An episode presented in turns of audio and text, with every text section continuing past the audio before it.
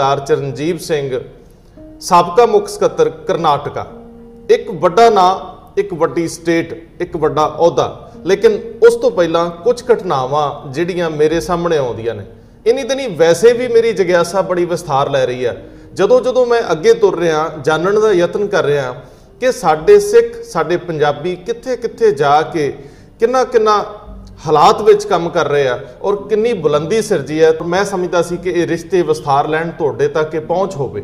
ਸੋ ਮੈਂ ਜਦੋਂ ਸਰਦਾਰ ਚਰਨਜੀਤ ਸਿੰਘ ਬਾਰੇ ਹੋਰ ਜਾਣਕਾਰੀ ਹਾਸਲ ਕਰਨ ਦਾ ਯਤਨ ਕੀਤਾ, ਸਭ ਤੋਂ ਪਹਿਲਾਂ ਮੈਨੂੰ ਸਰਦਾਰ ਚਰਨ ਸਿੰਘ ਜਿਹੜੇ ਅੱਜ ਕੱਲ ਪੰਜਾਬ ਐਂਡ ਸਿੰਧ ਬੈਂਕ ਦੇ ਮੌਜੂਦਾ ਚੇਅਰਮੈਨ ਹੈ, ਜਦੋਂ ਮੈਨੂੰ ਉਹ ਲਫ਼ਜ਼ ਦੋ ਵਰਤਦੇ ਆ ਕਿ ਜੇਕਰ ਤੁਸੀਂ ਕਿਸੇ ਨੂੰ ਜਾਣਨਾ, ਕਿਸੇ ਨਾਲ ਗੱਲਬਾਤ ਕਰਨੀ, ਤੇ ਮੇਰੇ ਤੋਂ ਬਿਹਤਰ ਮੇਰੇ ਤੋਂ ਜ਼ਿਆਦਾ ਸਮਝ ਵਾਲੇ ਸਰਦਾਰ ਚਰਨਜੀਤ ਸਿੰਘ ਆ ਤੇ ਮੇਰੀ ਜਿਗਿਆਸਾ ਹੋਰ ਵੱਧ ਜਾਂਦੀ ਹੈ। ਇਸ ਤੋਂ ਬਾਅਦ ਮੈਂ ਇੱਕ ਗੱਲ ਕਰ ਰਿਹਾ ਸਰਦਾਰ ਹਰਜਾਪ ਸਿੰਘ ਔਜਲਾ ਜੀ ਨਾਲ ਕਿਸੇ ਹੋਰ ਵਿਸ਼ੇ ਤੇ। ਸੋ ਮੈਨੂੰ ਸਰਦਾਰ ਹਰਜਾਪ ਸਿੰਘ ਔਜਲਾ ਕਹਿੰਦੇ ਨੇ ਕਿ ਇਹ ਜਦੋਂ ਐਮਬੈਸਡਰ ਟੂ ਦਾ ਯੂਨੈਸਕੋ ਸੀਗੇ ਪੈਰਿਸ ਵਿੱਚ, ਉਦੋਂ ਕਹਿੰਦੇ ਜੀ ਮੈਂ ਅਮਰੀਕਾ 'ਚ ਸੀਗੇ ਤੇ ਇੱਕ ਸਬਬ ਬਣਿਆ, ਇਹਨਾਂ ਮੈਨੂੰ ਕਿਹਾ ਕਿ ਤੁਸੀਂ ਇੱਧਰ ਆ ਜਾਓ, ਮੈਂ ਇੱਥੇ ਆ।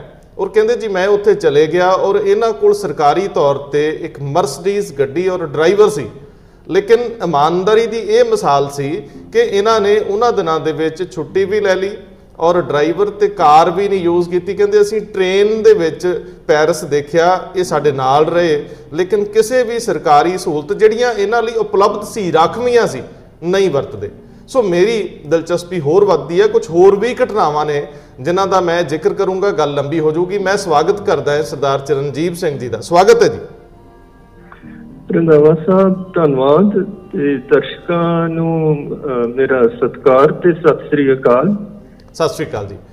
ਸਰਦਾਰ ਸਾਹਿਬ, ਮੇਰੇ ਕੋਲ ਇੱਕ ਹੋਰ ਤੁਹਾਡੇ ਬਾਰੇ ਜਾਣਕਾਰੀ ਜੀ, ਔਰ ਉਹ ਵੀ ਇੱਕ ਬਹੁਤ ਵੱਡੇ ਇਨਸਾਨ ਨੇ ਦਿੱਤੀ ਹੈ, ਜਿਹੜੇ ਕੇਂਦਰ ਦੇ ਵਿੱਚ ਵਜ਼ੀਰ ਰਹੇ ਆ। ਉਹਨਾਂ ਨੇ ਮੈਨੂੰ ਇਹ ਦੱਸਿਆ ਕਿ ਜਦੋਂ 1984 ਦਾ ਬੜਾ ਦਰਦ ਵਾਲਾ ਦੌਰ ਸੀ, ਸਿੱਖਾਂ ਦੇ ਹਿਰਦੇ ਬਲੁੰਦਰੇ ਹੋਏ ਸੀ, ਦਰਬਾਰ ਸਾਹਿਬ ਤੇ ਅਟੈਕ ਹੋਇਆ ਸੀ, ਦੁਨੀਆ ਭਰ 'ਚ ਬੈਠੇ ਸਿੱਖ ਬਹੁਤ ਪਰੇਸ਼ਾਨੀ ਦੇ ਆਲਮ 'ਚ ਸੀਗੇ, ਤੁਸੀਂ ਕਰਨਾਟਕ 'ਚ ਸੀਗੇ ਔਰ ਤੁਸੀਂ ਉੱਥੇ ਬਹੁਤ ਜ਼ਬਰਦਸਤ ਰਿਐਕਟ ਕੀਤਾ। ਫਿਰ ਤੁਹਾਡੇ ਖਿਲਾਫ ਇੱਕ ਹੋ ਹੱਲਾ ਮੱਚਦਾ ਹੈ। ਇੱਕ ਬਹੁਤ ਵੱਡਾ ਵਿਰੋਧ ਤੁਹਾਡੇ ਖਿਲਾਫ ਖੜਾ ਹੋ ਜਾਂਦਾ ਕਿਉਂਕਿ ਸਿੱਖਾਂ ਨਾਲ ਜ਼ਿਆਦਤੀ ਬਹੁਤ ਉਹਨਾਂ ਦਿਨਾਂ 'ਚ ਹੋਈ ਸੀ।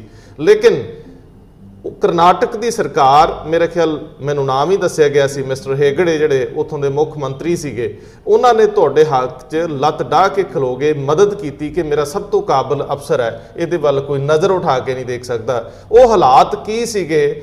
ਸ਼ੁਰੂਆਤ ਦੇ ਵਿੱਚ ਮੈਂ ਮਾਫੀ ਚਾਹੁੰਦਾ, ਜ਼ਿਆਦਾ ਰਸਮੀ ਗੱਲਬਾਤ ਤੋਂ ਪਹਿਲਾਂ ਹੀ ਮੈਂ, ਕਿਉਂਕਿ ਉਹ ਦੌਰ ਇਹੋ ਜਿਹਾ ਸੀ, ਉਹ ਦਰਦ ਭਰਿਆ ਦੌਰ ਸੀ। ਤੁਹਾਡੇ ਮਨ ਦੇ ਭਾਵ ਕਿਹੋ ਜਿਹੇ ਸੀ? ਤੁਹਾਡੇ ਉੱਤੇ ਅਸਰ ਕੀ ਸੀ ਤੇ ਤੁਹਾਡਾ ਰਿਐਕਸ਼ਨ ਕੀ ਸੀ 1984 ਮੌਕੇ, ਜਦੋਂ ਤੁਸੀਂ ਕਰਨਾਟਕ ਦੇ ਵਿੱਚ ਵੱਡੇ ਅਫਸਰ ਸੀ?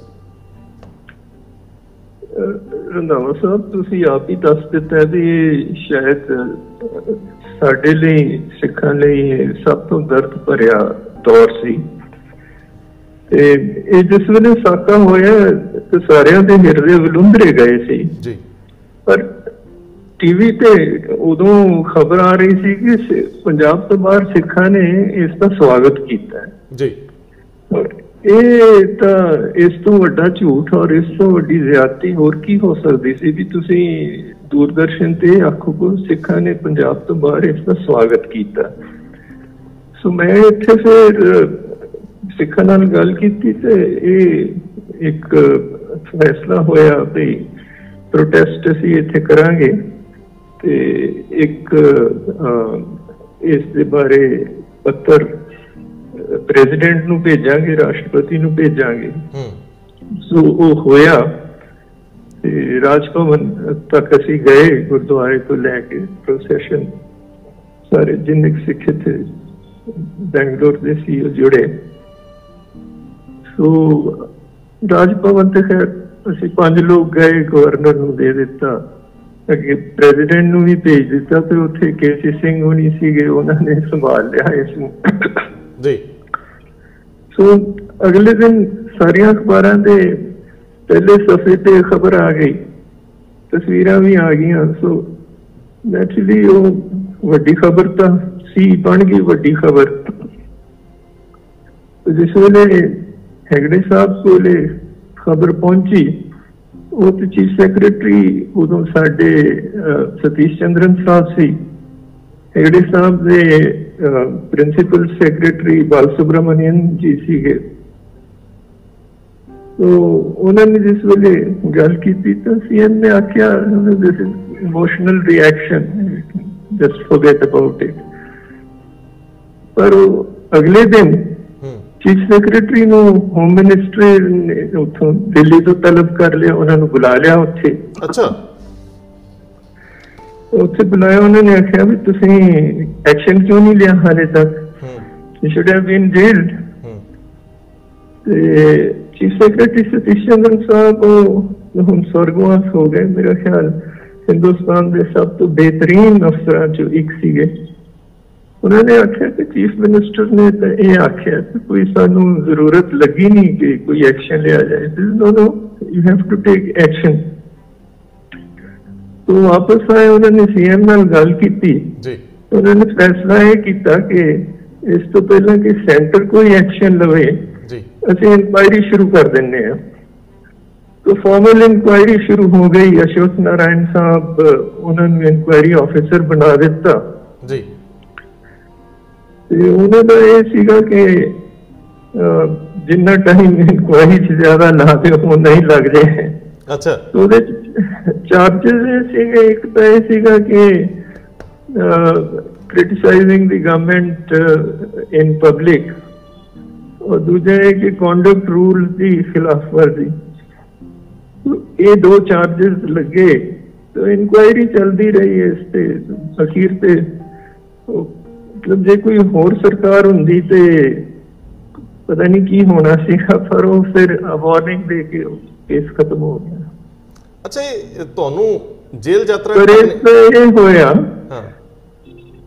ਕਿ ਸਾਰੇ ਮੁਲਕ ਦੇ ਵਿੱਚ ਇਹ ਖਬਰ ਫੈਲ ਗਈ ਸੀ। ਹਾਂ ਬਿਲਕੁਲ ਬਿਲਕੁਲ। ਔਰ- ਔਰ ਇਹ ਜਿਹੜਾ ਉਹ ਕਹਿ ਰਹੇ ਸੀਗੇ ਕਿ ਪੰਜਾਬ ਤੋਂ ਬਾਹਰ ਸਿੱਖਾਂ ਨੇ ਵੈਲਕਮ ਕੀਤਾ ਉਹ ਉਸ ਤੋਂ ਬਾਅਦ ਕਿਸੇ ਨੇ ਨਹੀਂ ਆਖਿਆ। ਵਾਹ ਕਮਾਲ ਹੈ। ਮੁਸ਼ਕਲ ਦੌਰ ਦੇ ਵਿੱਚ ਤੁਸੀਂ ਸਿੱਖਾਂ ਲਈ ਇੱਕ ਬਾਹਰੋਂ ਢਾਰਸ ਬਣੇ। ਜਦੋਂ ਸਾਡੇ ਤੇ ਇਹ ਇਲਜ਼ਾਮ ਸੀਗਾ ਇਸ ਤਰ੍ਹਾਂ ਦਾ ਔਰ ਉਦੋਂ ਸਰਕਾਰੀ ਤੌਰ ਤੇ ਵੀ ਕਈ ਯਤਨ ਹੋਏ ਦਰਬਾਰਾ ਸ਼- ਅ, ਦੁਬਾਰਾ ਸ਼੍ਰੀ ਅਕਾਲ ਤਖਤ ਸਾਹਿਬ ਨੂੰ ਬਣਾਉਣ ਦਾ ਯਤਨ ਕੀਤਾ ਗਿਆ।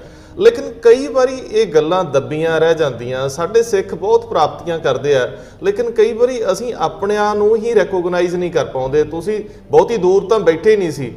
ਤੁਸੀਂ ਕਰਨਾਟਕ ਦੇ ਵਿੱਚ ਸੀਗੇ, ਤੁਸੀਂ ਬਹੁਤ ਯਤਨ ਕਰ ਰਹੇ ਸੀ ਆਪਣੇ ਤੌਰ ਤੇ। ਔਰ ਸਭ ਤੋਂ ਵੱਡੀ ਗੱਲ ਕਿ ਤੁਸੀਂ ਸਾਬਤ ਸਰੂਪ ਸੀ। ਸਾਡੇ ਵਰਗੇ ਲੋਕ ਜਿਹੜੇ ਅਜੇ ਤੱਕ ਇਸ ਸਫ਼ਰ ਤੇ ਨਹੀਂ ਨਿਕਲ ਸਕੇ। ਸਾਡੀਆਂ ਲਿਮਿਟੇਸ਼ਨਸ ਨੇ ਅਸੀਂ 100 ਬਹਾਨੇ ਬਣਾ ਲੈਨੇ ਆ ਲੇਕਿਨ ਤੁਸੀਂ ਸਾਬਤ ਸਰੂਪ ਸੀ ਔਰ ਮੈਨੂੰ ਹੋਰ ਜਾਣ ਕੇ ਦਿਲਚਸਪੀ ਹੋਰ ਮੇਰੀ ਵੱਧ ਗਈ ਕਿ ਤੁਸੀਂ ਬਤੌਰ ਚੀਫ ਸੈਕਟਰੀ ਕਰਨਾਟਕ ਦੇ ਇਸੇ ਹੀ ਸਰੂਪ ਦੇ ਵਿੱਚ ਇੱਕ ਇੱਕ ਕਰੈਕਸ਼ਨ ਰੰਦਾਵਾ ਸਾਹਿਬ ਚੀਫ ਸੈਕਟਰੀ ਨਹੀਂ ਐਡੀਸ਼ਨਲ ਚੀਫ ਸੈਕਟਰੀ ਪਰ ਮੇਰੇ ਕੋਲ ਤਾਂ ਇਹ ਖਬਰ ਹੈ ਕਿ ਤੁਹਾਡੇ ਕੋਲ ਐਡੀਸ਼ਨਲ ਚੀਫ ਸੈਕਟਰੀ ਹੁੰਦਿਆਂ ਅੱਧੀ ਸਟੇਟ ਸੀਗੀ ਜੀ। ਇਹ ਦੋ ਹਿੱਸਿਆਂ 'ਚ ਵੰਡ ਕੇ ਸ਼ਾਇਦ ਇਸ ਤਰ੍ਹਾਂ ਦੀ ਵੀ ਮੇਰੇ ਕੋਲ ਇਨਫੋਰਮੇਸ਼ਨ ਆਈ ਸੀਗੀ ਕਿ ਤੁਸੀਂ ਬਤੌਰ ਚੀਫ ਸੈਕਟਰੀ ਹੀ ਕੰਮ ਕਰਦੇ ਰਹੇ। ਤੁਹਾਡੇ ਕੋਲ ਇੰਡੀਪੈਂਡੈਂਟ ਉਹ ਚਾਰਜ ਸੀਗੇ ਜੀ।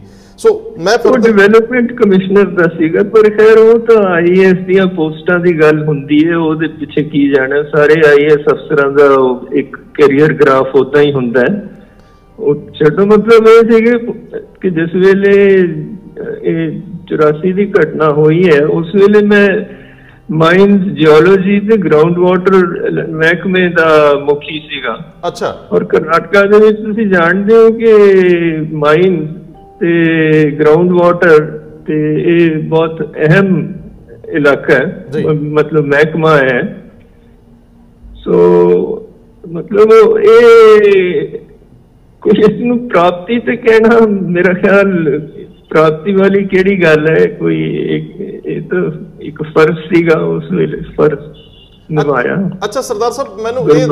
ਮੈਨੂੰ ਇਹ ਦੱਸੋ ਕਿ ਕਰਨਾਟਕ ਦੇ ਵਿੱਚ ਜਿਹੜੀ ਤੁਸੀਂ ਮਾਈਨਸ ਦੀ ਗੱਲ ਕਰਦੇ ਹੋ ਉੱਥੇ ਦਾ ਹਾਂਜੀ। ਬੜਾ ਸ਼ੋਰ ਸ਼ਰਾਬਾ ਰਿਹਾ ਤੇ ਦਸਤਾਰ ਵੀ ਤੇ ਇਹ ਸਰੂਪ ਵੀ ਬਚਾ ਕੇ ਰੱਖਣਾ ਔਖਾ ਬੜਾ ਸੀ ਮੈਨੂੰ ਪਤਾ ਉੱਥੇ ਕੁਝ ਝਮੇਲੇ ਵੀ ਖੜੇ ਹੋਏ ਜਦੋਂ ਸੁਸ਼ਮਾ ਸਵਰਾਜ ਜੀ ਮੰਤਰੀ ਸੀਗੇ ਕੇਂਦਰ ਦੇ ਵਿੱਚ, ਉੱਥੋਂ ਦੀਆਂ ਸਰਕਾਰਾਂ ਦੇ ਵੀ ਚੱਕਰ ਚੱਲਦੇ ਰਹੇ। ਲੇਕਿਨ ਉਹ ਸਾਰੇ ਘਟਨਾਕ੍ਰਮ ਦੇ ਵਿੱਚ ਬਤੌਰ ਸਿੱਖ ਪਛਾਣ ਦੇ ਨਾਲ ਆਪਣੀ ਇਮਾਨਦਾਰੀ ਨਾਲ ਵਿਚਰਨਾ ਤੇ ਅਹਿਮ ਮਹਿਕਮਿਆਂ ਤੇ ਰਹਿਣਾ ਆਸਾਨ ਰਿਹਾ, ਮੁਸ਼ਕਲ ਰਿਹਾ, ਜਾਂ ਕਿਧਰੇ ਕੋਈ ਸਮਝੌਤਾ ਵੀ ਕਰਨਾ ਪਿਆ? ਸਮਝੌਤਾ ਕਿਸ ਤਰ੍ਹਾਂ ਕਰਨਾ ਸੀ? ਮੈਂ ਜੋ ਹਾਂ, ਸੋ ਹਾਂ, ਉਹਦੇ 'ਚ ਸਮਝੌਤੇ ਦੀ ਕਿਹੜੀ ਗੱਲ ਹੈ? ਸੋ ਇੱਥੇ ਤਾਂ ਲੋਕ ਮੈਨੂੰ ਪੁੱਛਦੇ ਸੀਗੇ ਜੇ ਕਿਸੇ ਨੇ ਵੈਸੇ ਜਦੋਂ ਮੈਂ ਆਇਆ ਪਹਿਲੀਆਂ ਕੁਝ ਪੋਸਟਾਂ ਜਿਹੜੀਆਂ ਹੁੰਦੀਆਂ ਨੇ ਉਹ ਤੁਹਾਡੀਆਂ ਸਬ ਡਿਵੀਜ਼ਨ ਡਿਸਟ੍ਰਿਕਟ ਉਹਨਾਂ ਥਾਵਾਂ ਤੇ ਪਿੰਡਾਂ ਦੇ ਵਿੱਚ ਤੁਸੀਂ ਜਾਓ ਤਾਂ ਕਈ ਲੋਕਾਂ ਨੇ ਤਾਂ ਸਿੱਖ ਵੇਖਿਆ ਹੀ ਪਹਿਲੀ ਵਾਰੀ ਸੀਗਾ। ਅੱਛਾ। ਤੇ ਉਹਨਾਂ ਨੇ ਮੈਨੂੰ ਹੀ ਦੇਖਿਆ ਉਹਨਾਂ ਨੇ ਸੋਚਿਆ ਸਿੱਖ ਇਵੇਂ ਹੀ ਹੁੰਦੇ ਐ ਜੀ। ਤਸਵੀਰਾਂ ਦੇ ਵਿੱਚ ਜਾਂ ਬੈਂਗਲੌਰ ਦੇ ਵਿੱਚ ਉਹਨਾਂ ਨੇ ਦੇਖਿਆ ਕਈਆਂ ਨੇ ਦਾੜੀ ਬੰਨੀ ਹੁੰਦੀ ਹੈ ਤਾਂ ਮੈਨੂੰ ਪੁੱਛਣ ਵੀ ਇਹ ਬੰਦੇ ਕਿਉਂ ਨੇ? ਮੈਂ ਉਹਨਾਂ ਨੂੰ ਕੀ ਕਹਿਣਾ ਮੈਂ ਕਹਿੰਦਾ ਜੀ ਮਨ ਦੀ ਮਰਜ਼ੀ ਹੈ ਉਹ ਬੰਨ ਲੈਂਦੇ ਨੇ ਮੈਂ ਨਹੀਂ ਬੰਨੀ ਜੀ। ਸੋ ਇਹ ਹੈ ਕਿ ਸਗੋਂ ਇੱਥੇ ਤਾਂ ਲੋਕ ਸਮਝਦੇ ਸੀਗੇ ਕਿ ਇਹੋ ਹੀ ਸਿੱਖ ਦੀ ਪਛਾਣ ਹੈ। ਪੰਜਾਬ 'ਚ ਜਦੋਂ ਮੈਂ ਆਉਣਾ ਤਾਂ ਪੰਜਾਬ ਦੇ ਵਿੱਚ ਲੋਕਾਂ ਨੇ ਕਹਿਣਾ ਤੁਸੀਂ ਕਿਹੜੇ ਗੁਰਦੁਆਰੇ ਚੋਂ ਜੀ? ਜਾਂ ਤੁਸੀਂ ਕਿਹੜੇ ਪੱਤਰ ਦੇ ਨਾਲ? ਸਮਝਦੇ ਸੀ ਕਿ ਪੱਤਰਕਾਰ ਹੈ ਜਾਂ ਗੁਰਦੁਆਰੇ ਦਾ ਭਾਈ ਹੈ। ਸੋ ਇੱਥੇ ਪ੍ਰੋਬਲਮ ਨਹੀਂ ਹੋਈ ਸਗੋਂ ਪੰਜਾਬ ਦੇ ਵਿੱਚ ਲੋਕ ਪੁੱਛਦੇ ਸੀ। ਅੱਛਾ ਸਰਦਾਰ ਸਾਹਿਬ ਅਸੀਂ ਅਹ, ਬੜੇ ਅਭਾਗੇ ਆ ਕਿ ਅਸੀਂ ਤੁਹਾਡੇ ਵਰਗੇ ਜਿਹੜੇ ਸਾਡੇ ਇਨਸਾਨ ਬਿਹਤਰੀਨ ਜਗ੍ਹਾ ਤੇ ਖੜੇ ਬਿਹਤਰੀਨ ਪ੍ਰਾਪਤੀਆਂ ਨਾਲ ਕੋਈ ਸਮਝੌਤਾ ਨਹੀਂ ਕੀਤਾ ਸਟੇਟ ਫਾਰਵਰਡ ਮੈਨੂੰ ਅੱਜ ਵੀ ਖੁਸ਼ੀ ਹੈ ਚਲੋ ਇਹ ਤੁਹਾਡਾ ਬਹੁਤ ਨਿੱਜ ਹੈ ਕਿ ਤੁਸੀਂ ਬਹੁਤ ਸਮਾਂ ਆਪਣੀ ਅਹ, ਦਿਨਚਰਿਆ ਜਿਹੜੀ ਉਹ ਪਾਠ ਕਰਕੇ ਗੁਰਬਾਣੀ ਵਿਚਾਰ ਦੇ ਵਿੱਚ ਲੰਘਾਉਂਦੇ ਹੋ। ਔਰ ਦੂਜੀ ਗੱਲ ਜਿਹੜੀ ਮੈਨੂੰ ਸਭ ਤੋਂ ਖੁਸ਼ੀ ਦੇ ਰਹੀ ਸੀ ਕਿ ਤੁਹਾਡੇ ਕੋਲ ਸੈੱਲ ਫੋਨ ਵੀ ਨਹੀਂ ਤੁਸੀਂ ਰੱਖਿਆ। ਤੁਸੀਂ ਲੈਂਡਲਾਈਨ ਤੋਂ ਗੱਲ ਕਰਦੇ ਹੋ ਔਰ ਤੁਸੀਂ ਫੋਨ ਵੀ ਰੱਖਣਾ ਠੀਕ ਨਹੀਂ ਸਮਝਦੇ ਕਿਉਂਕਿ ਤੁਸੀਂ ਸਮਝਦੇ ਹੋ ਕਿ ਇਹ ਚੀਜ਼ਾਂ ਜਿਹੜੀਆਂ ਦੁਨਿਆਵੀ ਆ ਇਹ ਇੱਕ ਨਹੀਂ ਦੁਨਿਆਵੀ ਤੋਂ ਇਲਾਵਾ ਇੱਕ ਹੋਰ ਚੀਜ਼ ਹੈ ਸੀ ਮੈਂ ਇੰਨੀਆਂ ਸਮਾਜ ਸੇਵੀ ਸੰਸਥਾਵਾਂ ਨੇ ਲੋਕਾਂ ਨੇ ਛੱਡਿਆ ਨਹੀਂ ਹੁਣ ਹਾਲ ਹੈਗੀ ਵੀ ਜਿਵੇਂ ਉਹ ਕਹਿੰਦੇ ਨੇ ਜੀ ਮੈਂ ਤਾਂ ਕੰਬਲ ਨੂੰ ਛੱਡਦਾ ਕੰਬਲ ਨਹੀਂ ਮੈਨੂੰ ਛੱਡ ਰਿਹਾ। ਇਨਫੈਕਟ ਰਿਟਾਇਰ ਹੋਣ ਤੋਂ ਬਾਅਦ ਇੰਨਾ ਕੰਮ ਵੱਧ ਗਿਆ ਸੀ ਤੇ ਇੰਨੇ ਫੋਨ ਆਉਂਦੇ ਸੀਗੇ ਤੇ ਵੈਸੇ ਵੀ ਇਹਨਾਂ ਚੀਜ਼ਾਂ ਦਾ ਮੈਨੂੰ ਸ਼ੌਕ ਹੈ ਨਹੀਂ। ਜੀ। ਮੈਂ ਕਿਹਾ ਨਹੀਂ ਕੋਈ ਫੋਨ ਕਾਫੀ ਹੈ ਹੋਰ ਫੋਨ ਦੀ ਲੋੜ ਹੀ ਨਹੀਂ ਮੈਨੂੰ। ਤੇ ਇਨਫੈਕਟ ਮੈਨੂੰ ਤੇ ਲੋਕਡਾਊਨ ਕਰਕੇ ਪਹਿਲੀ ਵਾਰੀ ਆਰਾਮ ਮਿਲ ਰਿਹਾ ਹੈ। ਅੱਛਾ, ਮੈਨੂੰ ਇਹ ਦੱਸੋ ਕਿ ਜਿਹੜੀ ਤੁਹਾਡੇ, ਕਿਉਂਕਿ ਮੈਂ ਹੁਣ ਇਸ ਤੋਂ ਅੱਗੇ ਜਾਣਾ ਹੈ ਪੰਜਾਬ ਤੇ ਕਰਨਾਟਕ ਦੇ ਕੰਪੈਰੀਜ਼ਨ ਦੇ ਵਿੱਚ, ਕਿਉਂਕਿ ਤੁਸੀਂ ਬਹੁਤ ਅਹਿਮ ਪੋਸਟਾਂ ਤੇ ਰਹੇ ਹੋ। ਤੁਹਾਡੇ ਕੋਲ ਬਹੁਤ ਅੱਛੀਆਂ ਜਿਨ- ਜਿਨ੍ਹਾਂ ਨੂੰ ਕਹਿੰਦੇ ਅਸਾਈਨਮੈਂਟਸ ਜਿਨ੍ਹਾਂ ਦੇ ਵਿੱਚ ਤੁਸੀਂ ਫੈਸਲੇ ਲੈਣੇ ਸੀ, ਤੁਸੀਂ ਭਾਈਵਾਲ ਰਹੇ ਹੋ। ਉੱਥੇ ਜਾਣ ਤੋਂ ਪਹਿਲਾਂ ਮੈਂ ਤੁਹਾਡੇ ਮਨ ਦੀ ਅਵਸਥਾ ਨੂੰ ਜਾਣਨਾ ਹੈ, ਕਿਉਂਕਿ ਮੈਨੂੰ ਸਾਰੇ ਹੀ ਅਫੀਸਰਸ ਨੇ ਜਿਨ੍ਹਾਂ ਨਾਲ ਮੇਰੀ ਗੱਲ ਹੋਈ, ਜਿਨ੍ਹਾਂ ਨੇ ਤੁਹਾਡੇ ਬਾਰੇ ਦੱਸਿਆ, ਕਿਉਂਕਿ ਮੈਂ ਤੁਹਾਨੂੰ ਜ਼ਿਆਦਾ ਨਹੀਂ ਜਾਣਦਾ। ਸੋ ਮੈਂ ਆਪਣੇ ਜਿਹੜੇ ਸੁਣਨ ਵਾਲੇ ਉਹਨਾਂ ਨਾਲ ਇਹ ਸਾਂਝ ਪਾਉਣਾ ਚਾਹੁੰਦਾ ਹੈ ਕਿ ਇੱਕ ਅਫਸਰ ਦਾ ਆਪਣੇ ਅੰਦਰ ਨਾਲ ਕਿਹੋ ਜਿਹਾ ਰਿਸ਼ਤਾ ਹੈ, ਜਿਹੜਾ ਪੂਰਨ ਗੁਰਸਿੱਖ ਵੀ ਆ ਔਰ ਆਪਣੇ ਪਿਛੋਕੜ ਨਾਲ ਪੂਰੀ ਤਰ੍ਹਾਂ ਜੁੜਿਆ ਹੋਇਆ, ਗੁਰਬਾਣੀ ਨਾਲ ਜੁੜਿਆ, ਗੁਰਬਾਣੀ ਆਸ਼ੇ ਨਾਲ ਸ- ਜੁੜਿਆ, ਸਿਧਾਂਤ ਅਨੁਸਾਰ ਚੱਲਦਾ। ਮਨ ਦੀ ਅਵਸਥਾ ਕੀ ਹੈ? ਇਹ ਕਿੱਦਾਂ ਇਹ ਪਹੁੰਚ- ਪਹੁੰਚੇ ਇਦਾਂ ਆਉਂਦੀ ਹੈ? ਤੁਸੀਂ ਗੁਰਬਾਣੀ ਦੀ ਗੱਲ ਕਰ ਰਹੇ ਹੋ ਮਨ ਦੀ ਅਵਸਥਾ ਦੀ ਗੱਲ ਕਰ ਰਹੇ ਹੋ ਰੰਧਾਵਾ ਸਾਹਿਬ ਉਹ ਤਾਂ ਫਿਰ ਇਹੀ ਹੈ ਜੀ ਗੁਣ ਹੀ ਭਰਿਆ ਮੈਂ ਫਿਰਾਂ ਲੋਕ ਕਹਿਣ ਦਰਵੇਸ਼। ਵਾਹ ਤੁਸੀਂ ਇੱਕ ਲਫ਼ਜ਼ ਇੱਕ ਇੱਕ ਅਹ, ਇੱਕ ਹਵਾਲੇ ਨਾਲ ਗੱਲ ਖਤਮ ਕਰਤੀ ਹੈ। ਚਲੋ ਅੱਗੇ ਤੁਰਦੇ ਹਾਂ। ਮੈਨੂੰ ਇਹ ਦੱਸੋ ਕਿ ਸਾਡਾ ਪੰਜਾਬ ਬੜੀ ਮੁਸ਼ਕਲ 'ਚ ਹੈ ਜੀ। ਆਰਥਿਕ ਤੌਰ ਤੇ ਅਸੀਂ ਟੁੱਟੇ ਹਾਂ ਸਮਾਜਿਕ ਤੌਰ ਤੇ ਵੀ ਸਾਡੀ ਅੱਛੇ ਹਾਲਾਤ ਨਹੀਂ। ਅਸੀਂ ਕਈ ਤਰ੍ਹਾਂ ਦੇ ਕ੍ਰਾਈਮ ਜਿਹੜੇ ਉਹਨਾਂ ਨਾਲ ਵਬਸਤਾ ਹੈ ਨਸ਼ਾ ਹੋਵੇ ਜਾਂ ਅਦਰਵਾਈਜ਼ ਲੁੱਟ ਖੋਹਾਂ ਦੀ ਗੱਲ ਆ। ਤੇ ਸਾਡੇ ਬੱਚੇ ਬਾਹਰ ਤੁਰੇ ਜਾਂਦੇ ਆ, ਉਸ, ਉਹ ਇਸ ਸਿਸਟਮ ਦੇ ਵਿੱਚ ਰਹਿਣਾ ਨਹੀਂ ਚਾਹੁੰਦੇ, ਉਹ ਕਹਿੰਦੇ ਜੀ ਅਸੀਂ ਬਾਹਰ ਜਾ ਕੇ ਸੈਟਲ ਹੋਵਾਂਗੇ, ਹਾਲਾਂਕਿ ਉੱਥੇ ਵੱਡੀ ਸਟਰਗਲ ਹੈ। ਦੂਜੇ ਬੰਨੇ ਤੁਸੀਂ ਜਿਸ ਸਟੇਟ ਚੋਂ ਆਉਂਦੇ ਹੋ ਜਾਂ ਜਿਹਨੂੰ ਸਰਵ ਕੀਤਾ ਹੈ ਉਹਦੇ ਵਿੱਚ ਬੰਗਲੌਰ ਵਰਗਾ ਸ਼ਹਿਰ ਹੈ ਜਿੱਥੇ ਆਈਟੀ ਹੱਬ ਆ ਉੱਥੇ ਵਿਦੇਸ਼ਾਂ ਤੋਂ ਲੋਕ ਕੰਮ ਕਰਨ ਲਈ ਆ ਰਹੇ ਆ। ਸੋ ਇਹ ਬਿਲਕੁਲ ਉਲਟ ਹੈ ਵਿਪਰੀਤ ਹੈ ਪੰਜਾਬ ਔਰ ਉਹ। ਹਾਲਾਂਕਿ ਅਸੀਂ ਜ਼ਿਆਦਾ ਸਮਰੱਥ ਸੀਗੇ ਅਸੀਂ ਪਹਿਲਾਂ ਉਹਨਾਂ ਨਾਲੋਂ ਵਿਕਾਸ ਕਰ ਆਏ ਸੀ ਸਾਡੇ ਕੋਲ ਸਾਧਨ ਵੀ ਜ਼ਿਆਦਾ ਸੀ। ਲੇਕਿਨ ਤੁਸੀਂ ਇਹ ਸਭ ਕੁਝ ਕਿਵੇਂ ਅਚੀਵ ਕੀਤਾ? ਬਤੌਰ ਕਰਨਾਟਕ ਸਟੇਟ ਔਰ ਤੁਸੀਂ ਉਹਦੇ ਅਫਸਰ ਹੋਣ ਦੇ ਨਾਤੇ। ਤੇ ਪੰਜਾਬ ਇਹ ਕਿਉਂ ਨਹੀਂ ਕਰ ਸਕਿਆ? ਤੇ ਪੰਜਾਬ ਕਰ ਸਕ ਕਰ ਵੀ ਸਕਦਾ ਕਿ ਨਹੀਂ? ਰੰਧਾਵਾ ਸਾਹਿਬ ਜਦੋਂ ਮੈਂ ਇੱਥੇ ਆਇਆ ਹੁਣ ਮੈਨੂੰ ਪੰਜਾਬ ਤੋਂ ਬਾਹਰ ਆਇਆ ਅੱਧੀ ਸਦੀ ਤੋਂ ਵੱਧ ਸਮਾਂ ਹੋ ਗਿਆ 1966 ਦੇ ਵਿੱਚ ਮੈਂ ਪੰਜਾਬ ਤੋਂ ਨਿਕਲ ਗਿਆ ਸੀ। ਐਵੇਂ ਕਰਕੇ ਮੈਂ ਜਰਮਨੀ ਚਲਿਆ ਗਿਆ। ਪਹਿਲਾਂ ਲਿਬੀਆ ਜਿੱਥੇ ਮੇਰੇ ਪਿਤਾ ਜੀ ਉਸ ਵੇਲੇ ਪੋਸਟਡ ਸੀਗੇ ਉਹ ਐਫਏਓ ਚ ਸੀਗੇ। ਉਸ ਤੋਂ ਬਾਅਦ ਮੈਂ ਜਰਮਨੀ ਚਲਿਆ ਗਿਆ ਪੀਐਚਡੀ ਕਰਨ ਲਈ। ਪਰ ਵਿੱਚੋਂ ਮੇਰੇ ਅੰਮਾ ਦੀ ਖਾਹਿਸ਼ ਸੀ ਕਿ ਆਈਐਸ ਦੀ ਤਿਆਰੀ ਮੈਂ ਕਰਾਂ। ਤਿਆਰੀ ਤਾਂ ਮੈਂ ਕੋਈ ਨਹੀਂ ਕੀਤੀ। ਉਹ ਆਈਐਸ ਚ ਕਿਵੇਂ ਆਇਆ ਉਹ ਕਿਸੇ ਹੋਰ ਵੇਲੇ ਗੱਲ ਕਰਾਂਗੇ। ਜੀ।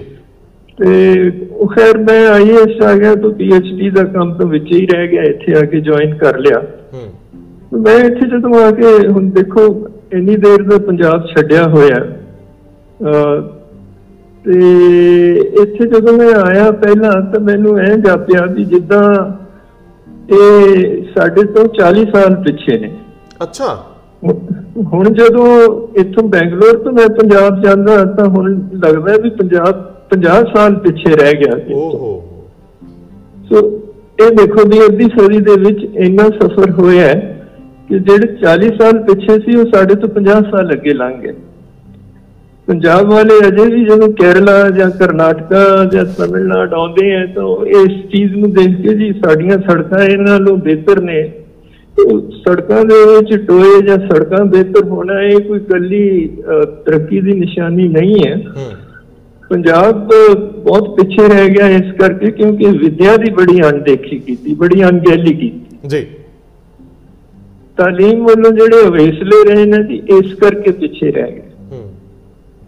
ਮੈਂ 1974 ਦੇ ਵਿੱਚ ਮੇਰੇ ਕੋਲ ਉਦੋਂ ਮੈਂ ਚੀਫ ਮਿਨਿਸਟਰ ਨਾਲ ਸੀ ਦੇਵਰਾਜ ਅਰਸ ਸਾਹਿਬ ਨਾਲ, ਤੇ ਲੋਕ ਪੰਜਾਬ ਤੋਂ ਆਇਆ ਕਰਨ, ਬੱਚਿਆਂ ਨੂੰ ਦਾਖਲਾ ਦਿਵਾਉਣ ਲਈ, ਜਿਹੜੇ ਜਾਣਦੇ ਸੀਗੇ ਜਾਂ ਕਿਸੇ ਦੀ ਸਿਫਾਰਿਸ਼ ਦੇ ਨਾਲ ਆ ਕੇ ਮਿਲਣ ਜੀ ਬੱਚੇ ਦਾ ਕਰਵਾ ਦਿਓ।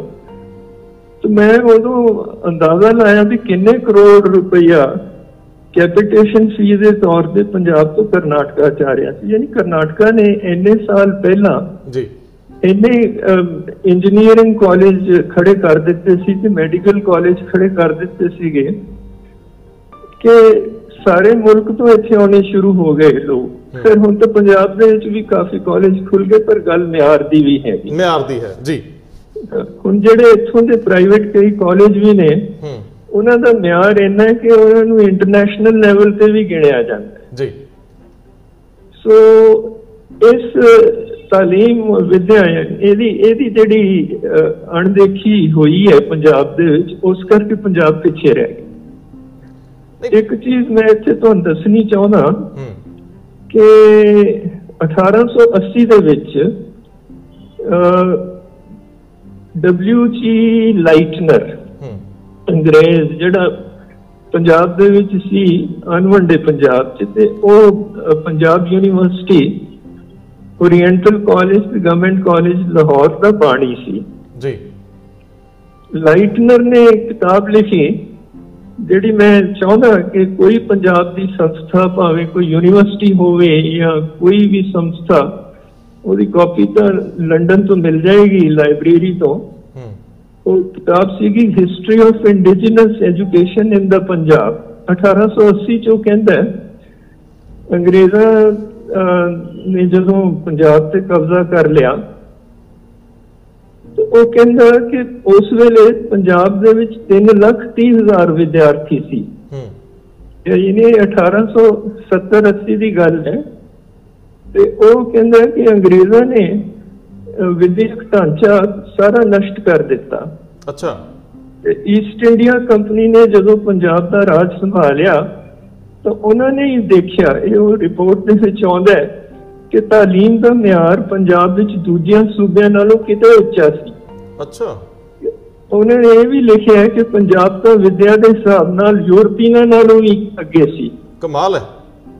ਸੋ ਅੰਗਰੇਜ਼ਾਂ ਨੇ ਸਿੱਖ ਰਾਜ ਦੀਆਂ ਨਿਸ਼ਾਨੀਆਂ ਬਤਾਉਣ ਲਈ ਕਾਇਦੇ ਸਾੜਨ ਦੀ ਬਕਾਇਦਾ ਮੁਹਿੰਮ ਚਲਾਈ। ਜਿਹੜੇ ਕਾਇਦੇ ਸਾੜਨ ਗਏ ਉਹਨਾਂ ਨੂੰ ਪੈਸੇ ਦਿੱਤੇ ਜਾਂਦੇ ਸੀਗੇ। ਅੱਛਾ। ਕਿ ਪਹਿਲਾਂ ਪੰਜਾਬ ਦਾ ਵਿਦਿਅਕ ਢਾਂਚਾ ਨਸ਼ਟ ਕਰੋ ਜਿਹੜਾ ਉਸ ਵੇਲੇ ਅੰਗਰੇਜ਼ਾਂ ਦੇ ਵਿਦਿਅਕ ਢਾਂਚੇ ਨਾਲੋਂ ਸੁਪੀਰੀਅਰ ਸੀਗਾ ਉਹਦੇ ਨਾਲੋਂ ਬਿਹਤਰ ਸੀਗਾ। ਸੇ ਇਹਨਾਂ ਸੀਗਾ ਕਿ ਕਿਸੇ ਜਮਾਤ ਵਿੱਚ ਹੂੰ ਹੂੰ। 50 ਤੋਂ ਵੱਧ ਮਹਾਰਾਜਾ ਰਣਜੀਤ ਸਿੰਘ ਦੇ ਰਾਜ ਵਿੱਚ ਜੀ ਜੀ। ਕਿਸੇ ਜਮਾਤ ਵਿੱਚ 50 ਤੋਂ ਵੱਧ ਵਿਦਿਆਰਥੀ ਨਹੀਂ ਹੋ ਸਕਦੇ ਸੀ।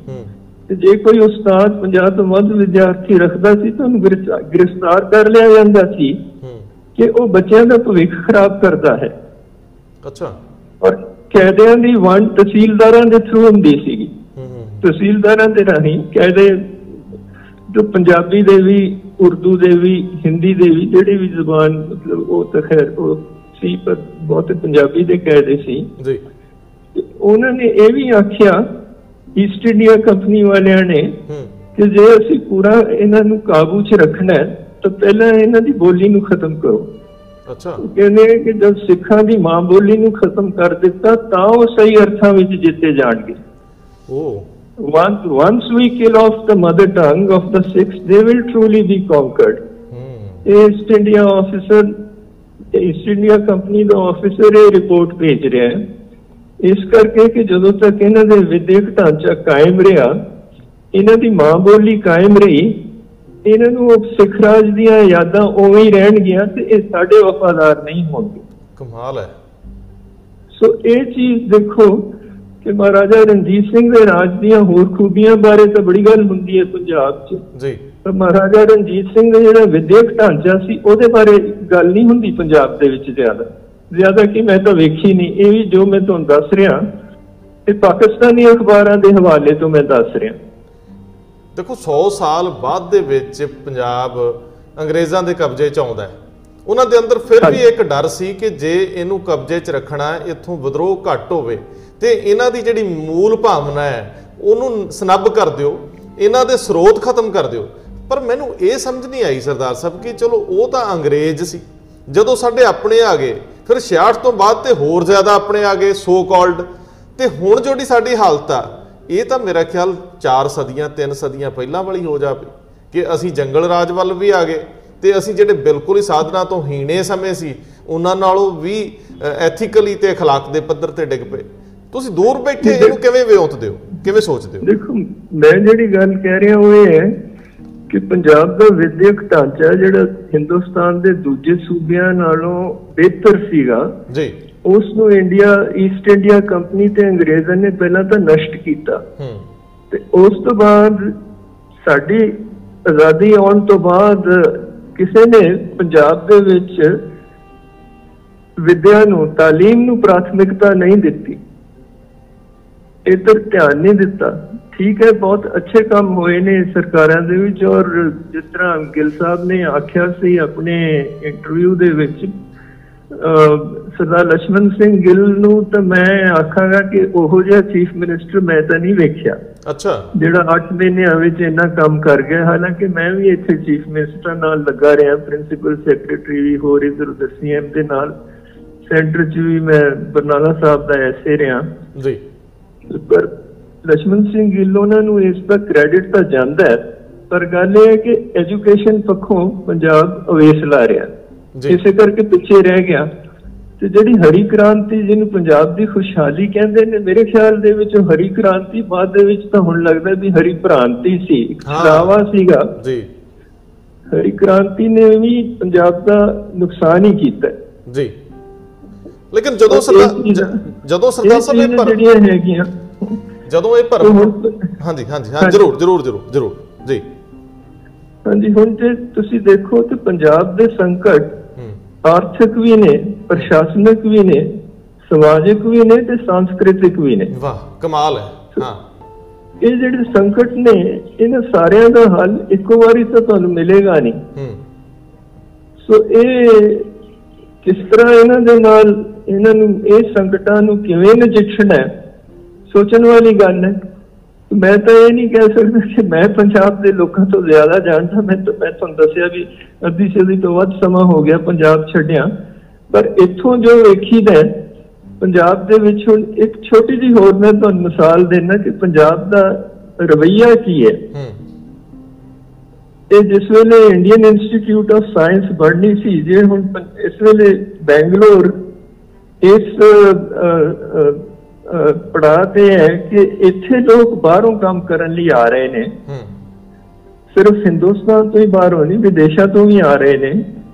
ਤਾਂ ਉਸ ਦੀ ਵਜ੍ਹਾ ਇਹ ਹੈ ਕਿ ਇੱਕ ਤਾਂ ਇੰਡੀਅਨ ਇੰਸਟੀਚਿਊਟ ਆਫ ਸਾਇੰਸ ਨੇ ਇੱਥੇ ਉਸ ਕਿਸਮ ਦਾ ਮਾਹੌਲ ਸਿਰਜਿਆ। ਜੀ। ਤੇ ਜਿਸ ਵੇਲੇ ਇੰਡੀਅਨ ਇੰਸਟੀਚਿਊਟ ਆਫ ਸਾਇੰਸ ਦੀ ਸਥਾਪਨਾ ਹੋਣੀ ਸੀ ਤਾਂ ਉਹਨਾਂ ਨੇ ਦੋ ਥਾਵਾਂ ਚੁਣੀਆਂ। ਜੀ। ਇੱਕ ਸੀ ਇਹ ਪਹਿਲਾ ਸੀ ਪਟਿਆਲਾ ਜੀ। ਤੇ ਦੂਜਾ ਸੀ ਬੈਂਗਲੌਰ। ਠੀਕ ਹੈ। ਜਿਸ ਵੇਲੇ ਪਟਿਆਲੇ ਮਹਾਰਾਜਾ ਪਟਿਆਲਾ ਦੇ ਲੋਕਾਂ ਨੂੰ ਉਹਨਾਂ ਨੇ ਜ਼ਮੀਨ ਦੇਣ ਲਈ ਆਖਿਆ ਤੇ ਉਹਨਾਂ ਨੇ ਆਖਿਆ ਜੀ ਇੱਥੇ ਸਾਡੇ ਲੋਕਾਂ ਨੇ ਸਾਇੰਸ ਤੋਂ ਕੀ ਲੈਣਾ ਕੀ ਇਹਨੂੰ ਜ਼ਮੀਨ ਦੇਣ ਤੋਂ ਉਹਨਾਂ ਨੇ ਮਨਾ ਕਰ ਦਿੱਤਾ। ਤੋਬਾ ਤੋਬਾ ਤੋਬਾ। ਟਾਟਾ ਨੇ ਇਹਦੀ ਸਥਾਪਨਾ ਕੀਤੀ ਸੀ ਬਾਅਦ ਦੇ ਵਿੱਚ ਸਰਕਾਰ ਨੇ ਲੈ ਲਈ। ਇੱਥੇ ਜਿਸ ਵੇਲੇ ਉਹਨਾਂ ਨੇ ਪੁੱਛਿਆ ਤਾਂ ਉਹਨਾਂ ਨੇ ਹੱਸ ਕੇ ਜਿੰਨੇ ਏਕੜ ਚਾਹੀਦੇ ਸੀ ਉਸ ਤੋਂ ਵੱਧ ਜ਼ਮੀਨ ਦੇ ਦਿੱਤੀ। ਜੀ। ਸੋ ਇਹ ਹੈ ਕਿ ਇਹ ਹੁਣ ਜਿਹੜੇ ਪੰਜਾਬ ਦੇ ਸੰਕਟ ਨੇ ਉਹਨਾਂ ਦਾ ਕੋਈ ਸੌਖਾ ਹੱਲ ਨਹੀਂ ਹੈਗਾ। ਅੱਛਾ ਸਰਦਾਰ ਸਾਹਿਬ ਮੈਂ ਜਿਹੜਾ ਸਵਾਲ ਮੇਰਾ ਤੁਹਾਡੇ ਤੁਹਾਡੀਆਂ ਗੱਲਾਂ ਚੋਂ ਨਿਕਲਿਆ ਹੈ ਅਦਰਵਾਈਜ਼ ਕੁਝ ਨਹੀਂ ਹੈ। ਤੁਸੀਂ ਨਿਸ਼ਾਨਦੇਹੀ ਕਰਤੀ ਹੈ ਔਰ ਤੁਸੀਂ ਉਹਦੇ ਵਿੱਚ ਜਿਹੜੀ ਸੱਭਿਅਕ ਸਾਡੀ ਮੁਸ਼ਕਲ ਹੈ ਕਲਚਰਲ ਸਾਡਾ ਇਸ ਵੇਲੇ ਸਭ ਤੋਂ ਵੱਡਾ ਭੇੜ ਆ। ਉਹ ਵੀ ਨਿਸ਼ਾਨਦੇਹੀ ਕੀਤੀ। ਅਦਰਵਾਈਜ਼ ਤੁਸੀਂ ਪੰਜ ਹੋਰ ਨੁਕਤੇ ਦਿੱਤੇ ਇਹ ਨਿਸ਼ਾਨਦੇਹੀ ਪੋਲੀਟੀਕਲ ਲੋਕ ਰੋਜ਼ ਆਪਣੇ ਭਾਸ਼ਣਾਂ 'ਚ ਕਰ ਰਹੇ ਆ। ਹਰ ਬੰਦਾ ਦੂਜੇ ਵੱਲ ਉਂਗਲ ਕਰਕੇ ਕਹਿ ਰਿਹਾ ਕਿ ਉਹਨੇ ਬੇੜਾ ਗਰਕ ਕਰਤਾ ਜੀ। ਸੋ ਨਵੀਂ ਗਵਰਨਮੈਂਟ ਜਦੋਂ ਆਉਣ ਤੋਂ ਪਹਿਲਾਂ ਇਹ ਇਹ ਪ੍ਰਕਿਰਿਆ ਹੋਰ ਤੇਜ਼ ਹੋ ਜਾਂਦੀ ਹੈ। ਮੈਂ ਜੇ ਤੁਹਾਨੂੰ ਬੇਨਤੀ ਕਰਾਂ ਕਿ ਇੱਕ ਸਮਰੱਥ ਅਧਿਕਾਰੀ ਹੁੰਦੇ ਆ ਇੱਕ ਲਰਨ ਮੈਂ ਸਮਝਦਾ ਹਾਂ ਕਿ ਤੁਹਾਡੇ ਤੋਂ ਵੱਧ ਐਜੂਕੇਟਡ ਕੋਈ ਨਹੀਂ। ਜਿਸ ਬੰਦੇ ਨੇ ਹਜ਼ਾਰਾਂ ਕਿਤਾਬਾਂ ਪੜ੍ਹੀਆਂ ਤੇ ਜਿਸ ਬੰਦੇ ਨੇ ਪ੍ਰੈਕਟੀਕਲੀ ਸਰਕਾਰ ਹੰਡਾਈ ਹੈ ਪੂਰੀ ਤਰ੍ਹਾਂ ਵਿੱਚ ਰਹਿ ਕੇ। ਸੋ ਸਾਲਾਂ ਦਾ ਤੁਹਾਡਾ ਅਨੁਭਵ ਹੈ। ਆਖਰ ਪੰਜਾਬ ਇਸ ਜਿੱਲਣ ਚੋਂ ਨਿਕਲੇ ਕਿਵੇਂ? ਇਹਨਾਂ ਇੱਕ ਇੱਕ ਕਰਕੇ ਜੇ ਇਹਨਾਂ ਨੂੰ ਐਡਰੈਸ ਕਰਨਾ ਹੋਵੇ ਤੇ ਕੀ ਤਰੀਕਾ ਹੈ? ਨੀਅਤ ਤਾਂ ਸਭ ਤੋਂ ਪਹਿਲਾਂ ਹੈ, ਲੇਕਿਨ ਅਦਰਵਾਈਜ਼ ਅਸੀਂ ਕੀ ਕਰੀਏ ਕਿਸ ਤਰ੍ਹਾਂ ਦਾ ਸਾਡਾ ਰੋਡ ਮੈਪ ਹੋਵੇ? ਤਰੀਕਾਕਾਰ ਕੀ ਹੋਵੇ ਜੇ ਸੁਝਾ ਸਕੋ ਤਾਂ? ਰਾਓ ਸਾਹਿਬ ਜਿਸ ਵੇਲੇ ਟੋਨੀ ਬਲੇਅਰ ਪ੍ਰਾਈਮ ਮਿਨਿਸਟਰ ਬਣਿਆ ਹੈ, ਤਾਂ ਸਬਬ ਨਾਲ ਮੈਂ ਉਦੋਂ ਇੰਗਲੈਂਡ 'ਚ ਸੀਗਾ। ਜੀ। ਤੇ ਉਹਦੀ ਜਿਹੜੀ ਪ੍ਰਾਈਮ ਮਿਨਿਸਟਰ ਬਣਨ ਤੋਂ ਬਾਅਦ ਪਹਿਲੀ ਪ੍ਰੈਸ ਕਾਨਫਰੰਸ ਸੀ ਉਹ ਮੈਂ ਟੈਲੀਵਿਜ਼ਨ ਤੇ ਦੇਖ ਰਿਹਾ ਸੀਗਾ। ਹੂੰ। ਉਹ ਲਾਈਵ ਟੈਲੀਕਾਸਟ ਸੀ। ਤੇ ਉਹਦੇ ਵਿੱਚ ਉਹਨੂੰ ਪੁੱਛਿਆ ਵੀ ਹੁਣ ਠੀਕ ਹੈ ਤੁਸੀਂ ਲੇਬਰ ਵਾਲੇ ਆ ਗਏ ਹੋ ਤੁਹਾਡੀਆਂ ਤਿੰਨ ਪ੍ਰਾਥਮਿਕਤਾਵਾਂ ਕੀ ਨੇ? ਕੀ। ਪ੍ਰਾਇੋਰਟੀਜ਼ ਨੇ ਤੁਹਾਡੀਆਂ?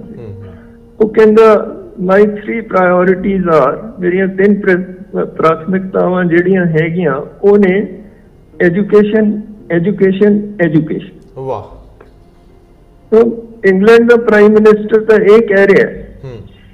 ਇੱਥੇ ਤੁਸੀਂ ਕਦੇ ਕਿਸੇ ਚੀਫ ਮਿਨਿਸਟਰ ਨੂੰ ਇਹ ਕਹਿੰਦੇ ਸੁਣਿਆ ਵੀ ਮੇਰੀਆਂ ਤਿੰਨ ਜਿਹੜੀਆਂ ਪ੍ਰਾਥਮਿਕਤਾਵਾਂ ਨੇ ਉਹ ਹੈਗੀਆਂ ਤਾਲੀਮ ਤਾਲੀਮ ਤਾਲੀਮ ਜਾਂ ਵਿਦਿਆ ਵਿਦਿਆ ਵਿਦਿਆ? ਨਹੀਂ ਇਹ ਤਾਂ ਉਹਨਾਂ ਦੇ ਏਜੰਡੇ ਤੇ ਸਾਡੇ ਇੱਥੇ ਸਾਡੇ ਤਾਂ ਕਿਹਾ ਜਾਂਦਾ ਵਿਦਿਆ ਵਿਚਾਰੀ ਤਾਂ ਪਰਉਪਕਾਰੀ ਹੂੰ। ਤੇ ਮੈਂ ਪੰਜਾਬ 'ਚ ਜਦੋਂ ਜਾਓ ਜੇ ਤੁਸੀਂ ਗੱਲ ਕਰੋ ਜਿਹੜਾ ਵੀ ਸਾਡਾ ਵਿਦਿਅਕ ਢਾਂਚਾ ਹੈ ਉਹਦੇ 'ਚ ਬਹੁਤ ਸੁਧਾਰ ਦੀ ਲੋੜ ਹੈ ਕਿਉਂਕਿ ਯੂਨੀਵਰਸਿਟੀ ਦੇ ਜਿਹੜੇ ਟੀਚਰ ਨੇ ਉਹ ਸ਼ਿਕਾਇਤ ਕਰਦੇ ਨੇ ਵੀ ਉਹਨਾਂ ਦੀਆਂ ਤਨਖਾਹਾਂ ਪੂਰੀਆਂ ਨਹੀਂ ਮਿਲ ਰਹੀਆਂ। ਜੀ। ਸੋ ਇਹ ਹੈ ਕਿ ਕਈ ਚੀਜ਼ਾਂ ਨੇ ਜਿਹੜੀਆਂ ਦੂਸਰਿਆਂ ਤੋਂ ਸਿੱਖ ਸਕਦੇ ਹਾਂ। ਸਾਡੀ ਇੱਕ ਹੋਰ ਪੰਜਾਬ ਦੀ ਇੱਕ ਹੋਰ ਵੀ ਮੁਸ਼ਕਲ ਜਿਹੜੀ ਗੱਲ ਹੈਗੀ ਕਿ ਇੱਕ ਕਿਸਮ ਦੀ ਇਹ ਕਹਿ ਲਓ ਵੀ ਖੁਦਦਾਰੀ ਇੰਨੀ ਹੈ ਕਿ ਕਿਸੇ ਦੀ ਗੱਲ ਛੇਤੀ ਛੇਤੀ ਸੁਣਦੇ ਨਹੀਂ। ਹਾਂ। ਕਿ ਅਸੀਂ ਕਿਸੇ ਤੋਂ ਕੁਝ ਸਿੱਖ ਸਕਦੇ ਹਾਂ ਉਹ ਮਾਨਸਿਕਤਾ ਹੈ ਨਹੀਂ। ਫਿਰ ਕੀ ਕਰੀਏ? ਜਦੋਂ ਹਾਂਜੀ? ਫਿਰ ਕੀ ਕਰੀਏ ਜੀ? ਕਰਨਾ ਤਾਂ ਹੁਣ ਪੰਜਾਬ ਦੇ ਲੋਕਾਂ ਨੇ ਹੀ ਹੈ ਜੀ, ਆਪਣ ਹੱਥੀਂ ਆਪਣਾ ਆਪੇ ਹੀ ਕਾਜ ਸਵਾਰੀਏ। ਨਹੀਂ, ਪਰ ਪਰ ਸਰਦਾਰ ਸਾਹਿਬ, ਹੁੰਦਾ ਕੀ ਹੈ ਕਿ ਅਸੀਂ ਇੱਕ ਨੂੰ ਚੁਣਦੇ ਆ ਸਾਡਾ ਮੋਹ ਭੰਗ ਹੋ ਜਾਂਦਾ, ਅਸੀਂ ਦੂਜੇ ਨੂੰ ਚੁਣ ਲੈਂਦੇ ਆ ਅਸੀਂ ਦੂਜੇ ਨੂੰ ਚੁਣਦੇ ਆ ਉਹ ਵੀ ਉਸ ਪੱਧਰ ਤੱਕ ਨਹੀਂ ਆਉਂਦਾ, ਰਾਤ ਰੋਦ ਨਾਲੋਂ ਪਹਿਲੇ ਨਾਲੋਂ ਵੀ ਗਿਆ ਗੁਜ਼ਰਿਆ ਨਿਕਲਦਾ, ਅਸੀਂ ਤੀਜੇ ਵੱਲ ਤੁਰ ਪੈਂਦੇ ਆ ਬੜਾ ਸਪਸ਼ਟ ਜਿਹਾ ਇਸ ਵੇਲੇ ਸ- ਅਹ ਸਮੱਸਿਆ ਦਾ ਮੂੰਹ ਇਹ ਆ ਕਿ ਸਾਡੇ ਕੋਲ ਕੋਈ ਰੋਡ ਮੈਪ ਨਹੀਂ। ਕਿਸੇ ਵੀ ਖੇਤਰ ਦੇ ਵਿੱਚ ਅਸੀਂ ਕੀ ਕਰਨਾ, ਉਹਦੇ ਬਾਰੇ ਕਲੈਰਿਟੀ ਹੈ ਨਹੀਂ। ਸਾਡਾ ਵਿਜ਼ਨ ਹੀ ਨਹੀਂ ਰਿਹਾ, ਸਿਆਸੀ ਲੋਕ ਵੋਟ ਮੰਗਣ ਤੋਂ, ਵੋਟ ਤੱਕ ਸੀਮਤ ਹੋਣ ਤੋਂ ਅੱਗੇ ਸੋਚਦੇ ਹੀ ਨਹੀਂ। ਉਹ ਸਰਕਾਰ ਚ ਆ ਕੇ ਅਗਲੀ ਸਰਕਾਰ ਬਣਾਉਣ ਦੀ ਸੋਚਣ ਡੈ ਪੈਂਦੇ, ਉਹ ਕਦੇ ਸੋਚਦੇ ਹੀ ਨਹੀਂ ਕਿ 5 ਸਾਲ ਕੰਮ ਲਈ ਮਿਲਿਆ। ਸੋ ਮੈਂ ਜੇ ਤੁਹਾਨੂੰ ਇਹ ਬੇਨਤੀ ਕਰਦਾ ਹਾਂ ਕਿ ਸਰਦਾਰ ਚਰਨਜੀਤ ਸਿੰਘ ਆਪਣੇ ਜੀਵਨ ਦੇ ਵਿੱਚ ਸਾਰੇ ਕੰਮਕਾਜ ਨਿਪਟਾ ਕੇ 50 ਸਾਲ ਪਹਿਲੋਂ ਜਿਸ ਪੰਜਾਬ ਚੋਂ ਪਹਿਲਾ ਕਦਮ ਬਾਹਰ ਰੱਖਿਆ ਸੀ ਕਦੇ ਮੁੜ ਕੇ ਉਹ ਕਦਮ ਪੰਜਾਬ ਦੇ ਵਿੱਚ ਰੱਖਣ ਦਾ ਨਹੀਂ ਸੋਚ ਸਕਦੇ। ਤੁਸੀਂ ਨਾ ਆਓ ਪੋਲਿਟਿਕਸ ਵਿੱਚ, ਨਾ ਵੋਟ ਦੀ ਰਾਜਨੀਤੀ ਚ ਆਓ। ਤੁਸੀਂ ਘੱਟੋ ਘੱਟ ਕੋਈ ਰੋਡ ਮੈਪ ਕੋਈ ਪਾਲਿਸੀ 'ਚ ਬਣਾ ਸਕੋ। ਕੋਈ 10-20 ਬੰਦੇ ਜਿਹੜੇ ਪੰਜਾਬ ਨੂੰ ਮੁਹੱਬਤ ਕਰਦੇ ਹੋ ਤੁਸੀਂ, ਦੂਰ ਬੈਠੇ, ਗੁਰੂਆਂ ਦੇ ਵਰੋਸਾਏ ਹੋ, ਗੁਰੂਆਂ ਦੇ ਨਾਲ ਜੁੜੇ ਹੋ, ਬਾਣੀ ਨਾਲ ਜੁੜੇ ਹੋ, ਸੰਧਾਤ ਨਾਲ ਜੁੜੇ ਹੋ। ਹੁਣ ਅਸੀਂ ਕਿਹਦਾ ਦਰਦ ਖਟਕਾਈਏ? ਤੁਹਾਡੇ ਵਰਗੇ ਲੋਕ ਸਾਡੇ ਕੋਲ ਦਸਤਕ ਕਿਹੜੇ- ਕਿਹੜੇ ਬਰੋਈ ਜਾ ਕੇ ਦਈਏ? ਕਿ ਕਿੱਥੇ ਮਰੀਏ ਜਾ ਕੇ? ਪੰਜਾਬੀ ਸੋਚਦੇ ਆ, ਸਾਨੂੰ ਹਰ ਕੋਈ ਛੱਲ ਕੇ ਲੈ ਗਿਆ। ਸਾਨੂੰ ਭਰਮ ਚ ਪਾ ਕੇ ਵੋਟਾਂ ਲੈ ਲੀਆਂ ਜਾਂਦੀਆਂ। ਹਰ ਕੋਈ ਚੀਟ ਕਰ ਜਾਂਦਾ। ਆਖਰ ਕਿਹੜੇ ਦਰ ਤੇ ਜਾ ਕੇ ਮੱਥਾ ਫੋੜੀਏ? ਤੁਹਾਡੇ ਸਵਾਲ ਦੇ ਪਿੱਛੇ ਵੀ ਰੰਧਾਵਾ ਸਾਹਿਬ ਇੱਕ ਮਾਨਸਿਕਤਾ ਜਿਹੜੀ ਕੰਮ ਕਰ ਰਹੀ ਉਹ ਇਹ ਹੈ ਜਿਵੇਂ ਤੁਸੀਂ ਆਖਿਆ ਕਿ ਅਸੀਂ ਇੱਕ ਨੂੰ ਵੋਟ ਪਾਉਂਦੇ ਆ ਉਸ ਤੋਂ ਮੋਹ ਭੰਗ ਹੋ ਜਾਂਦਾ ਤੇ ਦੂਜੇ ਨੂੰ ਪਾਉਂਦੇ ਆ ਇਹਦੇ ਪਿੱਛੇ ਇੱਕ ਜਿਹੜਾ ਨੁਕਤਾ ਹੈ ਉਹ ਇਹ ਹੈ ਕਿ ਜੇ ਪੰਜਾਬ ਦੀਆਂ ਸਮੱਸਿਆਵਾਂ ਦਾ ਹੱਲ ਹੋਣਾ ਤਾਂ ਸਰਕਾਰ ਦੇ ਰਾਹੀਂ ਹੀ ਹੋਣਾ ਹੂੰ। ਹੁਣ ਇਹ ਚੀਜ਼ ਸਮਝਣ ਵਾਲੀ ਹੈ ਕਿ ਸਰਕਾਰ ਦੇ ਕੋਲੋਂ ਇਹ ਨਹੀਂ ਹੋਣਾ ਸਾਰਾ ਕੁਝ ਅੱਛਾ। ਠੀਕ ਹੈ ਸਰਕਾਰ ਸੜਕਾਂ ਬਣਾ ਸਕਦੀ ਹੈ ਸਰਕਾਰ ਬਿਜਲੀ ਦੇ ਸਕਦੀ ਹੈ ਉਹ ਬਿਜਲੀ ਮੁਫਤ ਦੇਣਾ ਪੰਜਾਬ ਦਾ ਇੱਕ ਗਲਤ ਕਦਮ ਹੀ ਸੀਗਾ ਸਾਰਿਆਂ ਨੂੰ। ਘੱਟੋ ਘੱਟ ਜਿਹੜੇ ਤਗੜੇ ਜ਼ਿਮੀਂਦਾਰ ਨੇ ਉਹਨਾਂ ਨੂੰ ਵੀ ਤੁਸੀਂ ਮੁਫਤ ਬਿਜਲੀ ਦੇ ਰਹੇ ਹੋ। ਜੇ ਤੁਸੀਂ ਸਰਵੇ ਕਰੋ ਦੇਖੋ ਕਿ ਮੁਫਤ ਬਿਜਲੀ ਦਾ ਫਾਇਦਾ ਜ਼ਿਆਦਾ ਕਿਹਨਾਂ ਨੂੰ ਹੋ ਰਿਹਾ ਹੂੰ। ਤਾਂ ਉਹ ਵੱਖਰੀ ਗੱਲ ਹੈ ਉਸ ਪਾਸੇ ਜਾਣਾ ਹੀ ਨਹੀਂ। ਪੰਜਾਬ ਦੇ ਲੋਕ ਇਸ ਬਾਰੇ ਬਿਹਤਰ ਜਾਣਦੇ ਨੇ। ਜੀ। ਪਰ ਮੇਰੇ ਕਹਿਣ ਦਾ ਭਾਵ ਇਹ ਹੈ ਕਿ ਠੀਕ ਹੈ ਸਰਕਾਰ ਸੜਕਾਂ ਬਣਾ ਸਕਦੀ ਹੈ ਬਿਜਲੀ ਦੇ ਸਕਦੀ ਹੈ ਨਹਿਰਾਂ ਅਹ, ਨੂੰ ਅਹ, ਚੰਗੀ ਰਿਪੇਅਰ ਉਹਨਾਂ ਦੀ ਕਰ ਸਕਦੀ ਹੈ ਮੁਰੰਮਤ ਕਰ ਸਕਦੀ ਹੈ ਹਸਪਤਾਲ ਖੋਲ ਦੇਵੇ। ਉਸ ਤੋਂ ਬਾਅਦ ਇਹ ਜਿਹੜੀਆਂ ਬਾਕੀ ਸਮੱਸਿਆਵਾਂ ਨੇ ਜਿਹੜੀਆਂ ਪ੍ਰਸ਼ਾਸਨਿਕ ਸਮਾਜਿਕ ਸਾਂਸਕ੍ਰਿਤਿਕ ਆਰਥਿਕ ਇਹ ਸਰਕਾਰ ਦੇ ਨਾਲ ਨਾਲ ਲੋਕਾਂ ਨੇ ਵੀ ਆਪ ਇਹਨਾਂ ਦੇ ਹੱਲ ਕਰਨੇ ਹੈ। ਹੁਣ ਜੇ ਅਹ, ਤੁਸੀਂ ਜਿਵੇਂ ਮੈਂ ਹੁਣੇ ਕਿਹਾ ਵੀ ਆਪਣੇ ਆਪਣਾ ਆਪਣੇ ਹੱਥੀ ਆਪਣਾ ਆਪਣਾ ਹੀ ਕਾਜ ਸਵਾਰੀ ਤਾਂ ਸਾਨੂੰ ਗੁਰੂ ਸਾਹਿਬ ਸਿੱਖਿਆ ਦੇ ਗਏ ਨੇ। ਇਹ ਕਿ ਪੰਜਾਬ ਦੇ ਵਿੱਚ ਇੱਕ ਚੀਜ਼ ਜਦੋਂ ਇੱਥੋਂ ਸਾਊਥ ਦੇ ਨਾਲ ਤੁਸੀਂ ਮੁਕਾਬਲਾ ਕਰਦੇ ਹੋ ਤਾਂ ਇੱਥੇ ਜਿਹੜੀਆਂ ਸਮਾਜ ਸੇਵੀ ਸੰਸਥਾਵਾਂ ਨੇ ਉਹਨਾਂ ਦਾ ਪਾਤਰ ਬੜਾ ਅਹਿਮੀਅਤ ਵਾਲਾ ਹੈ ਐਨਜੀਓਜ਼ ਦਾ ਪਾਤਰ। ਪੰਜਾਬ ਦੇ ਵਿੱਚ ਉਹ ਚੀਜ਼ ਗਾਇਬ ਹੈ। ਤੇ ਇੱਥੇ ਹੁਣ ਜੇ ਵਿਦਿਅਕ ਢਾਂਚਾ ਕਰਨਾਟਕਾ ਦਾ ਇੰਨਾ ਸੁਪੀਰੀਅਰ ਹੈ ਕਿ ਆਈਟੀ ਤੇ ਡੀਟੀ ਦੀ ਅਹ, ਤੇ ਸਾਇੰਸ ਦੀ ਭਾਰਤ ਦੀ ਇਹ ਰਾਜਧਾਨੀ ਬਣ ਗਿਆ ਹੈ। ਤਾਂ ਇਹ ਵਿਦਿਅਕ ਢਾਂਚਾ ਪ੍ਰਾਈਵੇਟ ਲੋਕਾਂ ਨੇ ਖੜਾ ਕੀਤਾ ਹੈ। ਸਰਕਾਰ ਦੇ ਨਾਲ ਹੀ ਨਹੀਂ ਹੋਇਆ ਸਰਕਾਰ ਦਾ ਜੋ ਸੀ ਹੱਥੋਂ ਤਾਂ ਸੀ ਪਰ ਬਾਕੀ ਕੰਮ ਇਹ ਸਾਰੇ ਪ੍ਰਾਈਵੇਟ ਲੋਕਾਂ ਨੇ ਕੀਤੇ ਨੇ Indian Institute of Science Tatas ਨੇ ਖੜੀ ਕੀਤੀ ਸੀਗੀ ਤੇ ਬਾਕੀ ਜਿਹੜੀ ਚੀਜ਼ਾਂ ਹੈਗੀਆਂ ਜਿਸ ਤਰ੍ਹਾਂ ਹੁਣ ਉਹ ਭਾਵੇਂ ਪਰਿਸਰ ਦੀ ਮਲੀਨਤਾ ਜਾਂ ਪ੍ਰਦੂਸ਼ਣ ਬਾਰੇ ਚੇਤਨਤਾ ਹੋਵੇ ਜਾਂ ਸੰਸਕ੍ਰਿਤਿਕ ਜੋ ਸਾਡਾ ਨਿਗਾਰ ਹੈ ਉਹਦੇ ਬਾਰੇ ਹੋਵੇ ਤੇ ਇਹ ਜਿਹੜੀਆਂ ਚੀਜ਼ਾਂ ਨੇ ਇਹ ਸਾਰੀਆਂ ਇਹ ਲੋਕਾਂ ਨੇ ਆਪ ਕਰਨੀਆਂ। ਨਹੀਂ ਸਰਦਾਰ ਸਾਹਿਬ ਸਰਕਾਰ ਜੇ ਸਰਕਾਰ ਦਾ ਸਰਕਾਰ ਦੇ ਮੂੰਹ ਵੱਲ ਬੈਠੇ ਦੇਖੋਗੇ ਤਾਂ ਸਰਕਾਰ ਦਾ ਮੂੰਹ ਦੇਖ ਕੇ ਸਾਊਥ ਵਾਲੇ ਨਹੀਂ ਉੱਪਰ ਆਏ। ਨਹੀਂ ਸਰ ਬੇਨਤੀ ਹੈ ਕਿ ਜਦੋਂ ਤੁਸੀਂ ਕਹਿੰਦੇ ਹੋ ਕਿ ਆਪਣੇ ਹੱਥੀਂ ਆਪਣਾ ਕਾਰਜ ਸਵਾਰਨ ਵਾਲੀ ਗੱਲ ਆ ਉਹਦੇ ਵਿੱਚ ਲੋਕਾਂ ਨੇ ਤਾਂ ਅਖੀਰ 'ਚ ਇਹ ਸੋਚ ਲਿਆ ਕਿ ਇੱਥੇ ਕੁਝ ਨਹੀਂ ਹੋਣਾ। ਤੇ ਬੱਚੇ ਜਿਹੜੇ ਆ ਉਹ ਦੂਜੀਆਂ ਧਰਤੀਆਂ ਤੇ ਜਿੱਥੇ ਚੰਗੇ ਸਿਸਟਮ ਆ ਉਧਰ ਤੌਰ ਤੇ ਜਾਂ ਚਲੇ ਗਏ। ਹੁਣ ਸੋਚ ਕੇ ਵੀ ਇੱਥੇ ਕੁਝ ਨਹੀਂ ਹੋਣਾ ਰਾਤ ਨੂੰ दारू ਪੀ ਕੇ ਪੈ ਜਾਓ। ਬਿਲਕੁਲ ਠੀਕ ਹੈ। ਲੇਕਿਨ ਇੱਕ ਹੋਰ ਸਵਾਲ ਹੈ ਸਰ। ਤੁਸੀਂ ਕਹਿੰਦੇ ਹੋ ਕਿ ਐਜੂਕੇਸ਼ਨਲ ਸਿਸਟਮ ਪੰਜਾਬ ਦੇ ਵਿੱਚ ਇਸ ਵੇਲੇ ਇਜਾਰੇਦਾਰੀ ਪ੍ਰਾਈਵੇਟ ਸੈਕਟਰ ਦੀ ਹੈ। ਲੇਕਿਨ ਸਰਕਾਰ ਦੇ ਹੱਥ 'ਚ ਇੱਕ ਜ਼ਿੰਮੇਵਾਰੀ ਸੀ ਕਿ ਉਹਨਾਂ ਤੇ ਚੈੱਕ ਰੱਖੇ ਕਿ ਉਹਨਾਂ ਦਾ ਮਿਆਰ ਕੀ ਆ ਕੁੰਡਾ ਰੱਖਦੀ।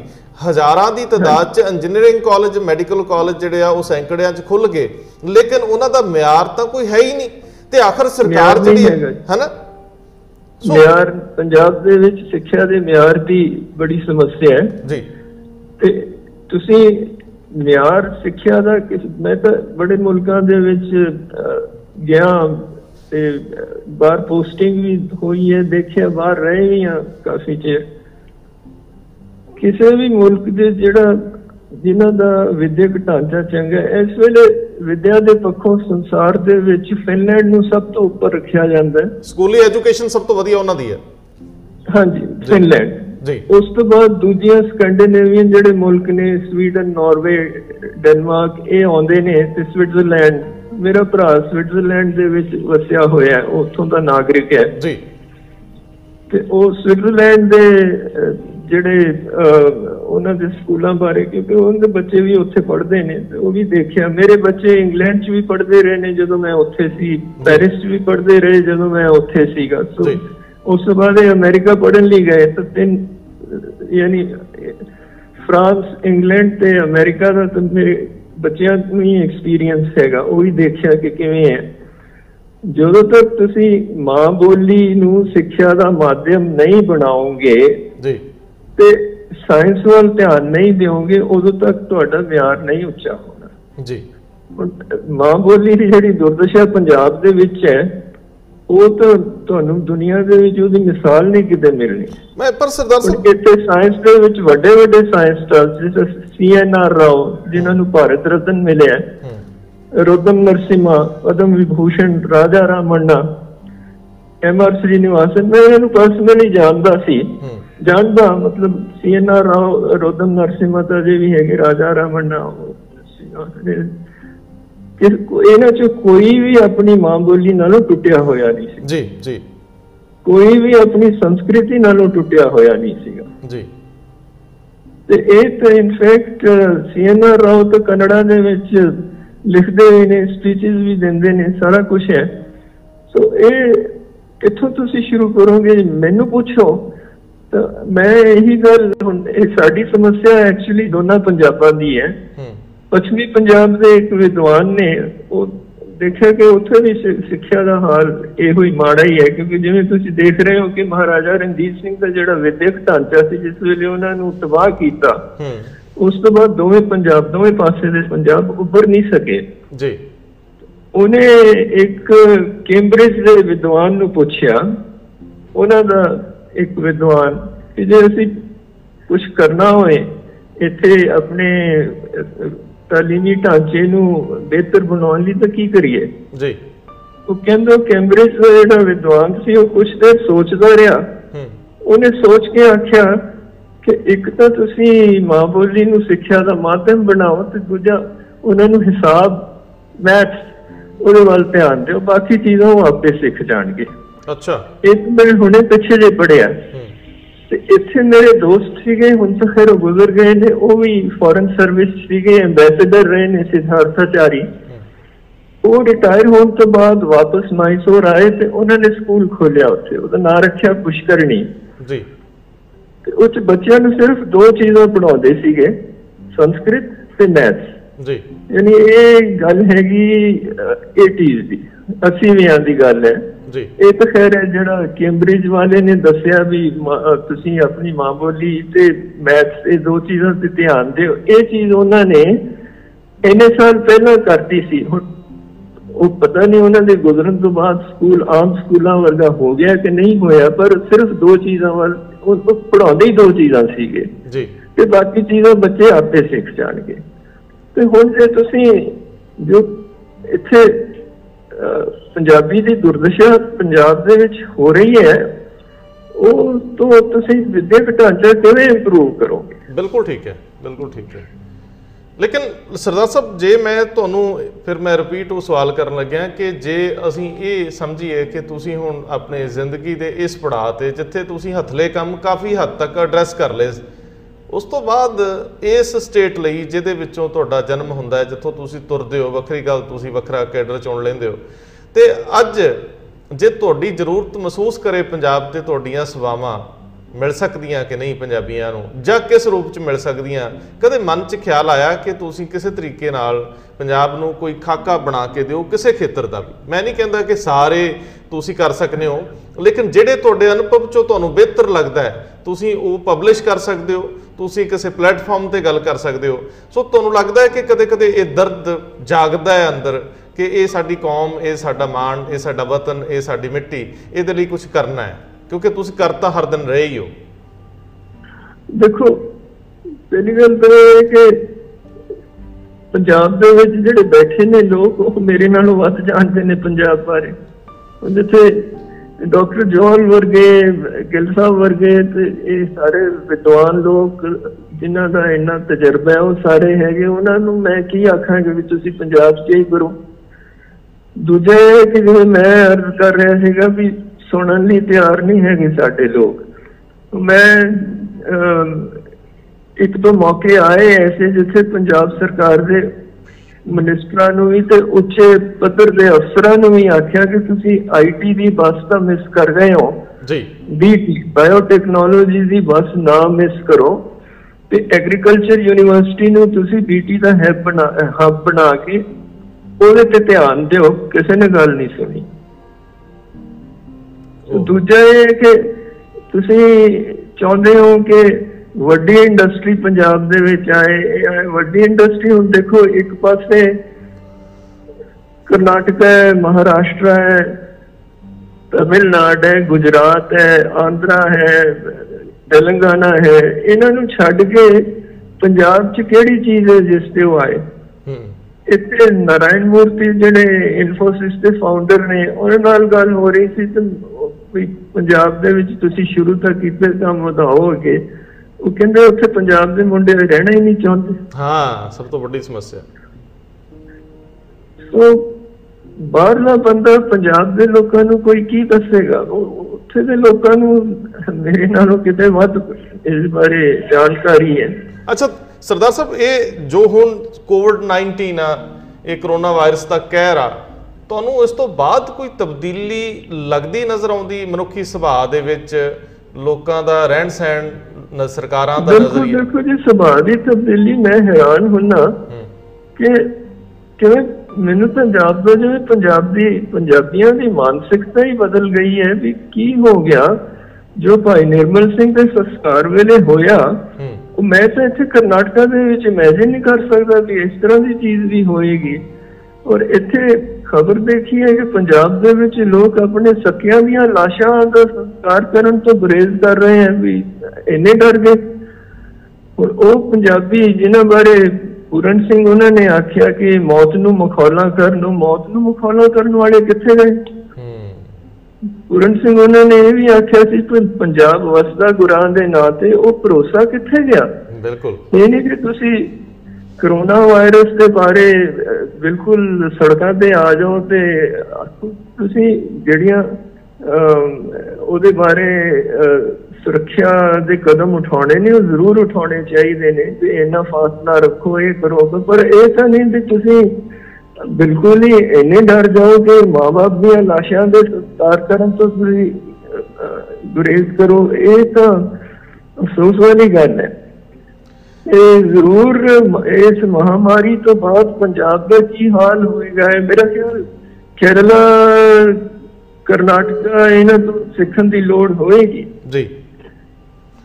ਤੇ ਬਾਕੀ ਇਹ ਹੈ ਕਿ ਆਰਥਿਕਤਾ ਤੇ ਅਸਰ ਪੈਣਾ ਹੀ ਪੈਣਾ ਹੈ ਕਿਉਂਕਿ ਇੱਕ ਵਾਰੀ ਹੁਣ ਜਿਹੜੇ ਮਜ਼ਦੂਰ ਵਾਪਸ ਚਲੇ ਗਏ ਹੁਣ ਦੇਖੋ ਕੋ ਝੋਨੇ ਦੀ ਲੁਆਈ ਦਾ ਮੌਸਮ ਆਉਣਾ ਅੱਗੇ ਤੇ ਇਹਦੇ ਝੋਨੇ ਦੀ ਲੁਆਈ ਕਰਨ ਵਾਲੇ ਸਾਰੇ ਪੂਰਬੀ ਭਾਰਤ ਤੋਂ ਆਉਂਦੇ ਨੇ। ਜੀ। ਹੁਣ ਉਹ ਜੇ ਉਹ ਮਜ਼ਦੂਰ ਆਪਣੇ ਘਰਾਂ ਨੂੰ ਚਲੇ ਗਏ ਮੁੜ ਕੇ ਨਾ ਆਏ ਤਾਂ ਝੋਨੇ ਦਾ ਕੀ ਹੋਊਗਾ? ਪਰ ਇਹ ਇਹ ਇੱਕ ਮੌਕਾ ਹੈ ਜਿੱਥੋਂ ਤੁਸੀਂ ਝੋਨੇ ਤੇ ਕਣਕ ਦਾ ਜਿਹੜਾ ਤੁਹਾਡਾ ਫਸਲੀ ਚੱਕਰ ਹੈ ਇਹਦੇ ਵਿੱਚੋਂ ਬਾਹਰ ਨਿਕਲਣ ਦਾ ਇੱਕ ਮੌਕਾ ਹੈ। ਲੇਕਿਨ ਨਿਕਲ ਕਿਵੇਂ ਸਕਦੇ? ਬਦਲ ਕੋਈ ਨਹੀਂ ਨਾ ਹੈਗਾ ਸਰ। ਦੇਖੋ ਬਦਲ ਤਾਂ ਲੱਭਣਾ ਪਏਗਾ ਨਾ। ਇੱਥੇ ਲੋਕਾਂ ਨੇ ਆਪ ਵੀ ਲੱਭਣੇ ਨੇ ਤੇ ਸਰਕਾਰ ਨੇ ਵੀ ਲੱਭਣੇ ਨੇ। ਇੱਕ ਮੈਂ ਮੇਰੇ ਕੋਲ ਮਰਾਠੀ ਪੇਪਰ ਵੀ ਆਉਂਦਾ ਹੈ ਉਹਦੇ ਵਿੱਚ ਇੱਕ ਮੈਂ ਦੇਖਿਆ ਸੀਗਾ ਕਿ ਮਹਾਰਾਸ਼ਟਰ ਦੇ ਕੁਝ ਕਿਸਾਨ ਅਗਾਂਹ ਨੂੰ ਕਿਸਾਨ ਪੰਜਾਬ ਗਏ ਦੇਖਣ ਲਈ ਕਿ ਸੁਣਿਆ ਪੰਜਾਬ ਖੇਤੀਬਾੜੀ ਦੇ ਵਿੱਚ ਬਹੁਤ ਅੱਗੇ ਹੈ। ਦੇਖ ਕੇ ਆਏ ਵੀ ਜਿਸ ਵੇਲੇ ਵਾਪਸ ਆਏ ਤਾਂ ਉਹਨਾਂ ਦੇ ਉਹ ਜਿਹੜੇ ਉੱਥੋਂ ਦੇ ਪ੍ਰਭਾਵ ਸੀਗੇ ਉਹ ਅਖਬਾਰ ਦੇ ਵਿੱਚ ਉਹਨਾਂ ਦੇ ਨਾਲ ਗੱਲਬਾਤ ਉਹ ਸੰਵਾਦ ਉਹਦੇ ਮੈਂ ਪੜ੍ਹ ਰਿਹਾ ਸੀ ਮਰਾਠੀ ਸੀਗਾ ਤਾਂ ਉਹ ਕਹਿੰਦੇ ਕਿ ਅਸੀਂ ਤਾਂ ਸੋਚਿਆ ਸੀਗਾ ਕਿ ਸਾਡੇ ਨਾਲੋਂ ਬਹੁਤ ਅੱਗੇ ਹੋਣਗੇ ਪਰ ਸਾਨੂੰ ਕੋਈ ਐਸੀ ਗੱਲ ਅੱਛਾ। ਸਾਡੇ ਨਾਲੋਂ ਪਿੱਛੇ ਹੀ ਲੱਗੇ। ਜਿਹੜੀ ਖੇਤੀ ਦੀ ਵਿਭਿੰਨਤਾ ਹੈਗੀ, ਉਹ ਤੁਸੀਂ ਮਹਾਰਾਸ਼ਟਰ ਤੋਂ ਦੇਖੋ, ਕਰਨਾਟਕਾ ਤੋਂ ਦੇਖੋ, ਕਿ ਇਹ ਤੇ ਫਸਲੀ ਚੱਕਰ ਦੇ ਵਿੱਚ ਅਸੀਂ ਨਿਕਲ ਨਹੀਂ ਸਕਦੇ ਇਹ ਤਾਂ ਹੁਣ ਲੋਕਾਂ ਨੇ, ਇਹ- ਇਹ- ਇਹ ਦੇਖਣ ਵਾਲੀ ਗੱਲ ਹੈ। ਸਾਡੀ ਜ਼ਮੀਨ ਦੇ ਵਿੱਚ, ਮੇਰੇ ਬਚਪਨ ਦੇ ਵਿੱਚ ਮੈਂ ਇੱਕ ਵਾਰੀ ਗਿਣ ਰਿਹਾ ਸੀਗਾ ਕਿ 20 ਫਸਲਾਂ ਮੈਂ ਗਿਣੀਆਂ, ਜਿਨ੍ਹਾਂ ਦੇ ਵਿੱਚ ਤਾਰਾ ਮੀਰਾ ਵੀ ਸੀ, ਤੋਰੀਆ ਵੀ ਸੀ, ਮੇਥੇ ਵੀ ਸੀਗੇ ਸੌਂਫ ਵੀ ਸੀਗੇ ਕਿ 20 ਸੀਗੀਆਂ। ਉਹ 20 ਤੋਂ 0 ਹੁਣ ਨਿਕਲ ਗਈ। ਬਿਲਕੁਲ ਦੋ ਰਹਿ ਗਈਆਂ ਨੇ। ਬਿਲਕੁਲ ਠੀਕ ਹੈ। ਹੁਣ ਇੱਥੇ ਤੇ ਤੁਸੀਂ ਦੇਖੋ ਤੇ ਇਸ ਵੇਲੇ ਸਭ ਤੋਂ ਵੱਧ ਜਿਹੜੀ ਮੰਗ ਚੱਲ ਰਹੀ ਹੈ ਜੀ। ਮੈਂ ਕਰਨਾਟਕਾ ਦੀ ਗੱਲ ਕਰ ਰਿਹਾ ਉਹ ਹੈਗੀ ਮੰਡਲ ਰਾਗੀ ਜਿਹਨੂੰ ਕਹਿੰਦੇ ਨੇ ਹਾਂ। ਜੀ ਜੀ ਜੀ। ਕੋਦਰਾ ਪੰਜਾਬ ਦੇ ਵਿੱਚ ਵੀ ਰਾਗੀ ਦਾ ਰੋਕ ਆਟਾ ਹੁਣ ਜ਼ਿਆਦਾ ਪਸੰਦ ਕਰਨ ਲੱਗੇ ਜਿਹੜੇ ਪੜ੍ਹੇ ਲਿਖੇ ਆ ਕਹਿੰਦੇ ਜੀ ਕਣਕ ਨਾਲੋਂ ਰਾਗੀ ਜ਼ਿਆਦਾ ਸਿਹਤ ਲਈ ਫਾਇਦੇਮੰਦ ਆ। ਹਾਂਜੀ ਰਾਗੀ ਤੁਸੀਂ ਦੇਖੋ 40ਵੀਂ ਤੱਕ ਰਾਗੀ ਦੀ ਕਾਸ਼ਤ ਪੰਜਾਬ 'ਚ ਹੁੰਦੀ ਸੀ ਇਹਨੂੰ ਮੰਡਲ ਕਹਿੰਦੇ ਨੇ ਪੰਜਾਬੀ 'ਚ। ਜੀ ਜੀ। ਰਾਗੀ ਸੁਆਂਗ ਸਾਵੇਂ ਇੱਥੇ ਕਹਿੰਦੇ ਨੇ ਸੁਆਂਗ ਜਿਹੜੀ ਹੈ ਰਾਗੀ ਹੈ ਕੋਦਰਾ। ਕੋਦਰੇ ਦੀ ਰੋਟੀ ਤਾਂ ਗੁਰੂ ਸਾਹਿਬ ਨੇ ਭਾਈ ਲਾਲੋ ਦੇ ਘਰ ਖਾਧੀ। ਬਿਲਕੁਲ ਕੋਤਰੇ ਦੀ ਰੋਟੀ ਹਾਂ, ਕੋਦਰਾ ਸਾਡੇ ਇੱਥੇ ਉਹ ਇੱਥੇ ਬਣਾਉਂਦੇ ਨੇ ਸਾਡੇ ਘਰ ਵੀ ਨਿਤ ਕੋਦਰਾ ਬਣ ਜਾਂਦਾ ਕੋਦਰਾ ਸੁਆਂਗ ਵਗੈਰਾ ਮਿਲਾ ਕੇ ਰਾਤ ਨੂੰ ਚੌਲਾ ਵਾਂਗੂ ਉਹ ਬਣ ਜਾਂਦਾ। ਮੇਰੇ ਮੁੰਡੇ ਨੂੰ ਉਹ ਪਸੰਦ ਨਹੀਂ ਜੀਦਾ ਹੂੰ। ਸੋ ਇਹ ਹੈ ਕਿ ਇੱਥੇ ਹੁਣ ਜੇ ਤੁਸੀਂ ਕੋਦਰੇ ਨੂੰ ਲੈਣ ਜਾਓ ਤਾਂ 60 ਰੁਪਏ ਕਿਲੋ ਹੈ ਕੋਦਰਾ। ਜੀ। ਸ਼ਾਇਦ ਇਸ ਤੋਂ ਵੀ ਵੱਧ ਹੋ ਜਾਏ ਹੁਣ ਤਾਂ ਇਹ ਕਰੋਨਾ ਵਾਇਰਸ ਕਰਕੇ। ਹੁਣ ਇੱਕ ਜਾਣ ਤੋਂ ਪਹਿਲਾਂ ਮੈਂ ਤੁਹਾਨੂੰ ਪੰਜਾਬ ਦੀ ਗੱਲ ਦੱਸਦਾ ਕਿ ਮੈਂ ਜਦੋਂ ਸਿਵਲ ਏਵੀਏਸ਼ਨ ਤੇ ਟੂਰਿਜ਼ਮ ਮਿਨਿਸਟਰੀ ਚ ਸੀਗਾ ਤੇ ਉਹ ਅਸੀਂ ਟੂਰਿਜ਼ਮ ਸਾਈਡ ਤੋਂ ਇਹ ਦੇਖਿਆ ਵੀ ਜੇ ਟੂਰਿਸਟਾਂ ਨੂੰ ਇਹਨਾਂ ਦੀ ਸੰਖਿਆ ਵਧਾਉਣੀ ਹੈ ਜਿਹੜੇ ਬਾਹਰੋਂ ਆਉਂਦੇ ਨੇ ਤਾਂ। ਅਸੀਂ ਗੇਟਵੇ 에ਅਰਪੋਰਟ ਹੋਰ ਸਾਨੂੰ ਬਣਾਉਣੇ ਪੈਣਗੇ। ਕਿਉਂਕਿ ਚਾਰ ਹੀ ਸੀਗੇ ਉਦੋਂ। ਤੇ ਉਹ ਜਿਸ ਵੇਲੇ ਲਿਸਟ ਬਣਾਉਣੀ ਸੀ ਵੀ ਕਿਹੜੇ ਹੋਣ ਜਿਨ੍ਹਾਂ ਨੂੰ ਇੰਟਰਨੈਸ਼ਨਲ ਲੈਵਲ ਦੇ ਗੇਟ ਅਸੀਂ ਬਣਾਈਏ ਤਾਂ ਮੈਂ ਅੰਮ੍ਰਿਤਸਰ ਦਾ ਨਾਮ ਪਾਇਆ ਉਹਦੇ। ਅੱਛਾ। ਤੇ ਅੰਮ੍ਰਿਤਸਰ ਚਲਾ ਗਿਆ ਉੱਪਰ। ਹੂੰ। ਜਿਸ ਵੇਲੇ ਅੰਮ੍ਰਿਤਸਰ ਦਾ ਅਨਾਉਂਸ ਹੋਇਆ ਪੰਜਾਬ ਸਰਕਾਰ ਵੱਲੋਂ ਚਿੱਠੀ ਆਉਂਦੀ ਹੈ ਵੀ ਅੰਮ੍ਰਿਤਸਰ ਰਹਿਣ ਦਿਓ। ਅੱਛਾ। ਤੇ ਮੁਹਾਲੀ ਨੂੰ ਬਣਾ ਦਿਓ। ਉਦੋਂ ਕਿਹੜੀ ਸਰਕਾਰ ਸੀ? ਉਹ ਛੱਡੋ ਤੁਸੀਂ। ਹੁਣ ਮੋਹਾਲੀ ਠੀਕ ਹੈ। ਤੁਸੀਂ ਇਹ ਕਹਿਣਾ ਸੀਗਾ ਕਿ ਅੰਮ੍ਰਿਤਸਰ ਤਾਂ ਠੀਕ ਹੈ ਅਸੀਂ ਸਵਾਗਤ ਕਰਦੇ ਹਾਂ। ਪਰ ਮੋਹਾਲੀ ਨੂੰ ਵੀ ਬਣਾ ਦਿਓ ਕਿਉਂਕਿ ਹਿਮਾਚਲ ਤੇ ਅਤੇ ਹਰਿਆਣੇ ਤੇ ਪੰਜਾਬ ਦੇ ਕੁਝ ਹਿੱਸੇ ਨੂੰ ਵੀ ਇਹ ਇਹ- ਇਹ- ਇਹਦੀ ਸੇਵਾ ਠੀਕ ਰਹਿਣੀ ਹੈ। ਪਰ ਇਹ ਕਹਿਣਾ ਕਿ ਇਹਨੂੰ ਅੰਮ੍ਰਿਤਸਰ ਨੂੰ ਛੱਡ ਦਿਓ ਤੇ ਮੋਹਾਲੀ ਨੂੰ ਬਣਾ ਦਿਓ ਇਹ ਤਾਂ ਜ਼ਿਆਦਤੀ ਸੀ। ਤੇ ਉਹ ਮਿਨਿਸਟਰ ਕਰਨਾਟਕਾ ਦਾ ਸੀ ਉਦੋਂ ਸਿਵਲ ਐਵੀਏਸ਼ਨ ਦਾ। ਤੇ ਉਹਦਾ ਜਿਹੜਾ ਪੀਐਸ ਸੀਗਾ ਪ੍ਰਾਈਵੇਟ ਸੈਕਟਰੀ ਉਹਦੀ ਮੇਰੇ ਅੰਡਰ ਟ੍ਰੇਨਿੰਗ ਹੋਈ ਸੀਗੀ ਉਹ ਮੈਨੂੰ ਕਹਿਣ ਲੱਗਿਆ ਕਹਿੰਦਾ ਸਰ ਉਹ ਤਾਂ ਆ ਚਿੱਠੀ ਉਹਨੇ ਮੈਨੂੰ ਚਿੱਠੀ ਦਿਖਾ ਦਿੱਤੀ। ਹੂੰ। ਮੈਂ ਕਿਹਾ ਭਰਾ ਤੂੰ ਐ ਕਰ ਵੀ ਇਹ ਮਿਨਿਸਟਰ ਵੱਲੋਂ ਇਹ ਆਰਡਰ ਲਿਖ ਦੇ। ਅੱਛਾ। ਦੱਸਿਆ। ਹਾਂ। ਉਹ ਮਿਨਿਸਟਰ ਨਾਲ ਗੱਲ ਕੀਤੀ। ਮਿਨਿਸਟਰ ਕਿਉਂਕਿ ਕਰਨਾਟਕਾ ਦਾ ਸੀ ਜਾਣਦਾ ਸੀਗਾ। ਉਹ ਫਿਰ ਮੈਨੂੰ ਕਹਿਣ ਲੱਗਾ ਕਹਿੰਦਾ ਜੀ ਉਹ ਉਹ ਕਹਿੰਦੇ ਨੇ ਵੀ ਤੁਸੀਂ ਜਿਹੜਾ ਮਿਨਿਸਟਰ ਦਾ ਆਰਡਰ ਹੈ ਡਰਾਫਟ ਕਰਕੇ ਦੇ ਦਿਓ। ਅੱਛਾ। ਸੋ ਮੈਂ ਡਰਾਫਟ ਕਰਕੇ ਦੇਤਾ। ਉਹ ਅੰਮ੍ਰਿਤਸਰ ਇੰਟਰਨੈਸ਼ਨਲ 에ਅਰਪੋਰਟ ਬਣ ਗਈ ਬਚ ਗਈ ਨਹੀਂ ਤਾਂ ਤੁਸੀਂ ਅੰਮ੍ਰਿਤਸਰ ਦੇ ਬਣ ਜਾਣਾ ਸੀ ਖੈਰ ਕਿਉਂਕਿ ਇੰਟਰਨੈਸ਼ਨਲ ਟਰੈਵਲ ਤਾਂ ਆਈ ਮੀਨ ਟ੍ਰੈਫਿਕ ਤਾਂ ਅੰਮ੍ਰਿਤਸਰ ਤੇ ਹੀ ਆਉਣਾ ਹੈ ਓ ਹੋ ਹੋ। ਸੋ ਉਹ ਇਹ ਹੈ ਕਿ ਜੇ ਹੁਣ ਇਹੋ ਇਦਾਂ ਦਾ ਐਟੀਟਿਊਡ ਹੋਵੇਗਾ ਤਾਂ ਫਿਰ ਤੁਸੀਂ ਕਿੱਥੋਂ ਸ਼ੁਰੂ ਕਰੋਗੇ ਨਹੀਂ ਕੋਈ ਨਹੀਂ ਹੁਣ ਅਸੀਂ ਤੁਸੀਂ ਤੇ ਦੱਸਣਾ ਨਹੀਂ ਤੇ ਅਸੀਂ ਤੁਹਾਡੀ ਪੋਸਟਿੰਗ ਦਾ ਉਹ ਸਾਲ ਲੱਭ ਲਾਂਗੇ ਤੇ ਫਿਰ ਪੰਜਾਬ ਦੇ ਵਿੱਚ ਕੌਣ ਸੀ ਉਹਨੂੰ ਨਸ਼ਰ ਤਾਂ ਕਰਾਂਗੇ ਜੀ।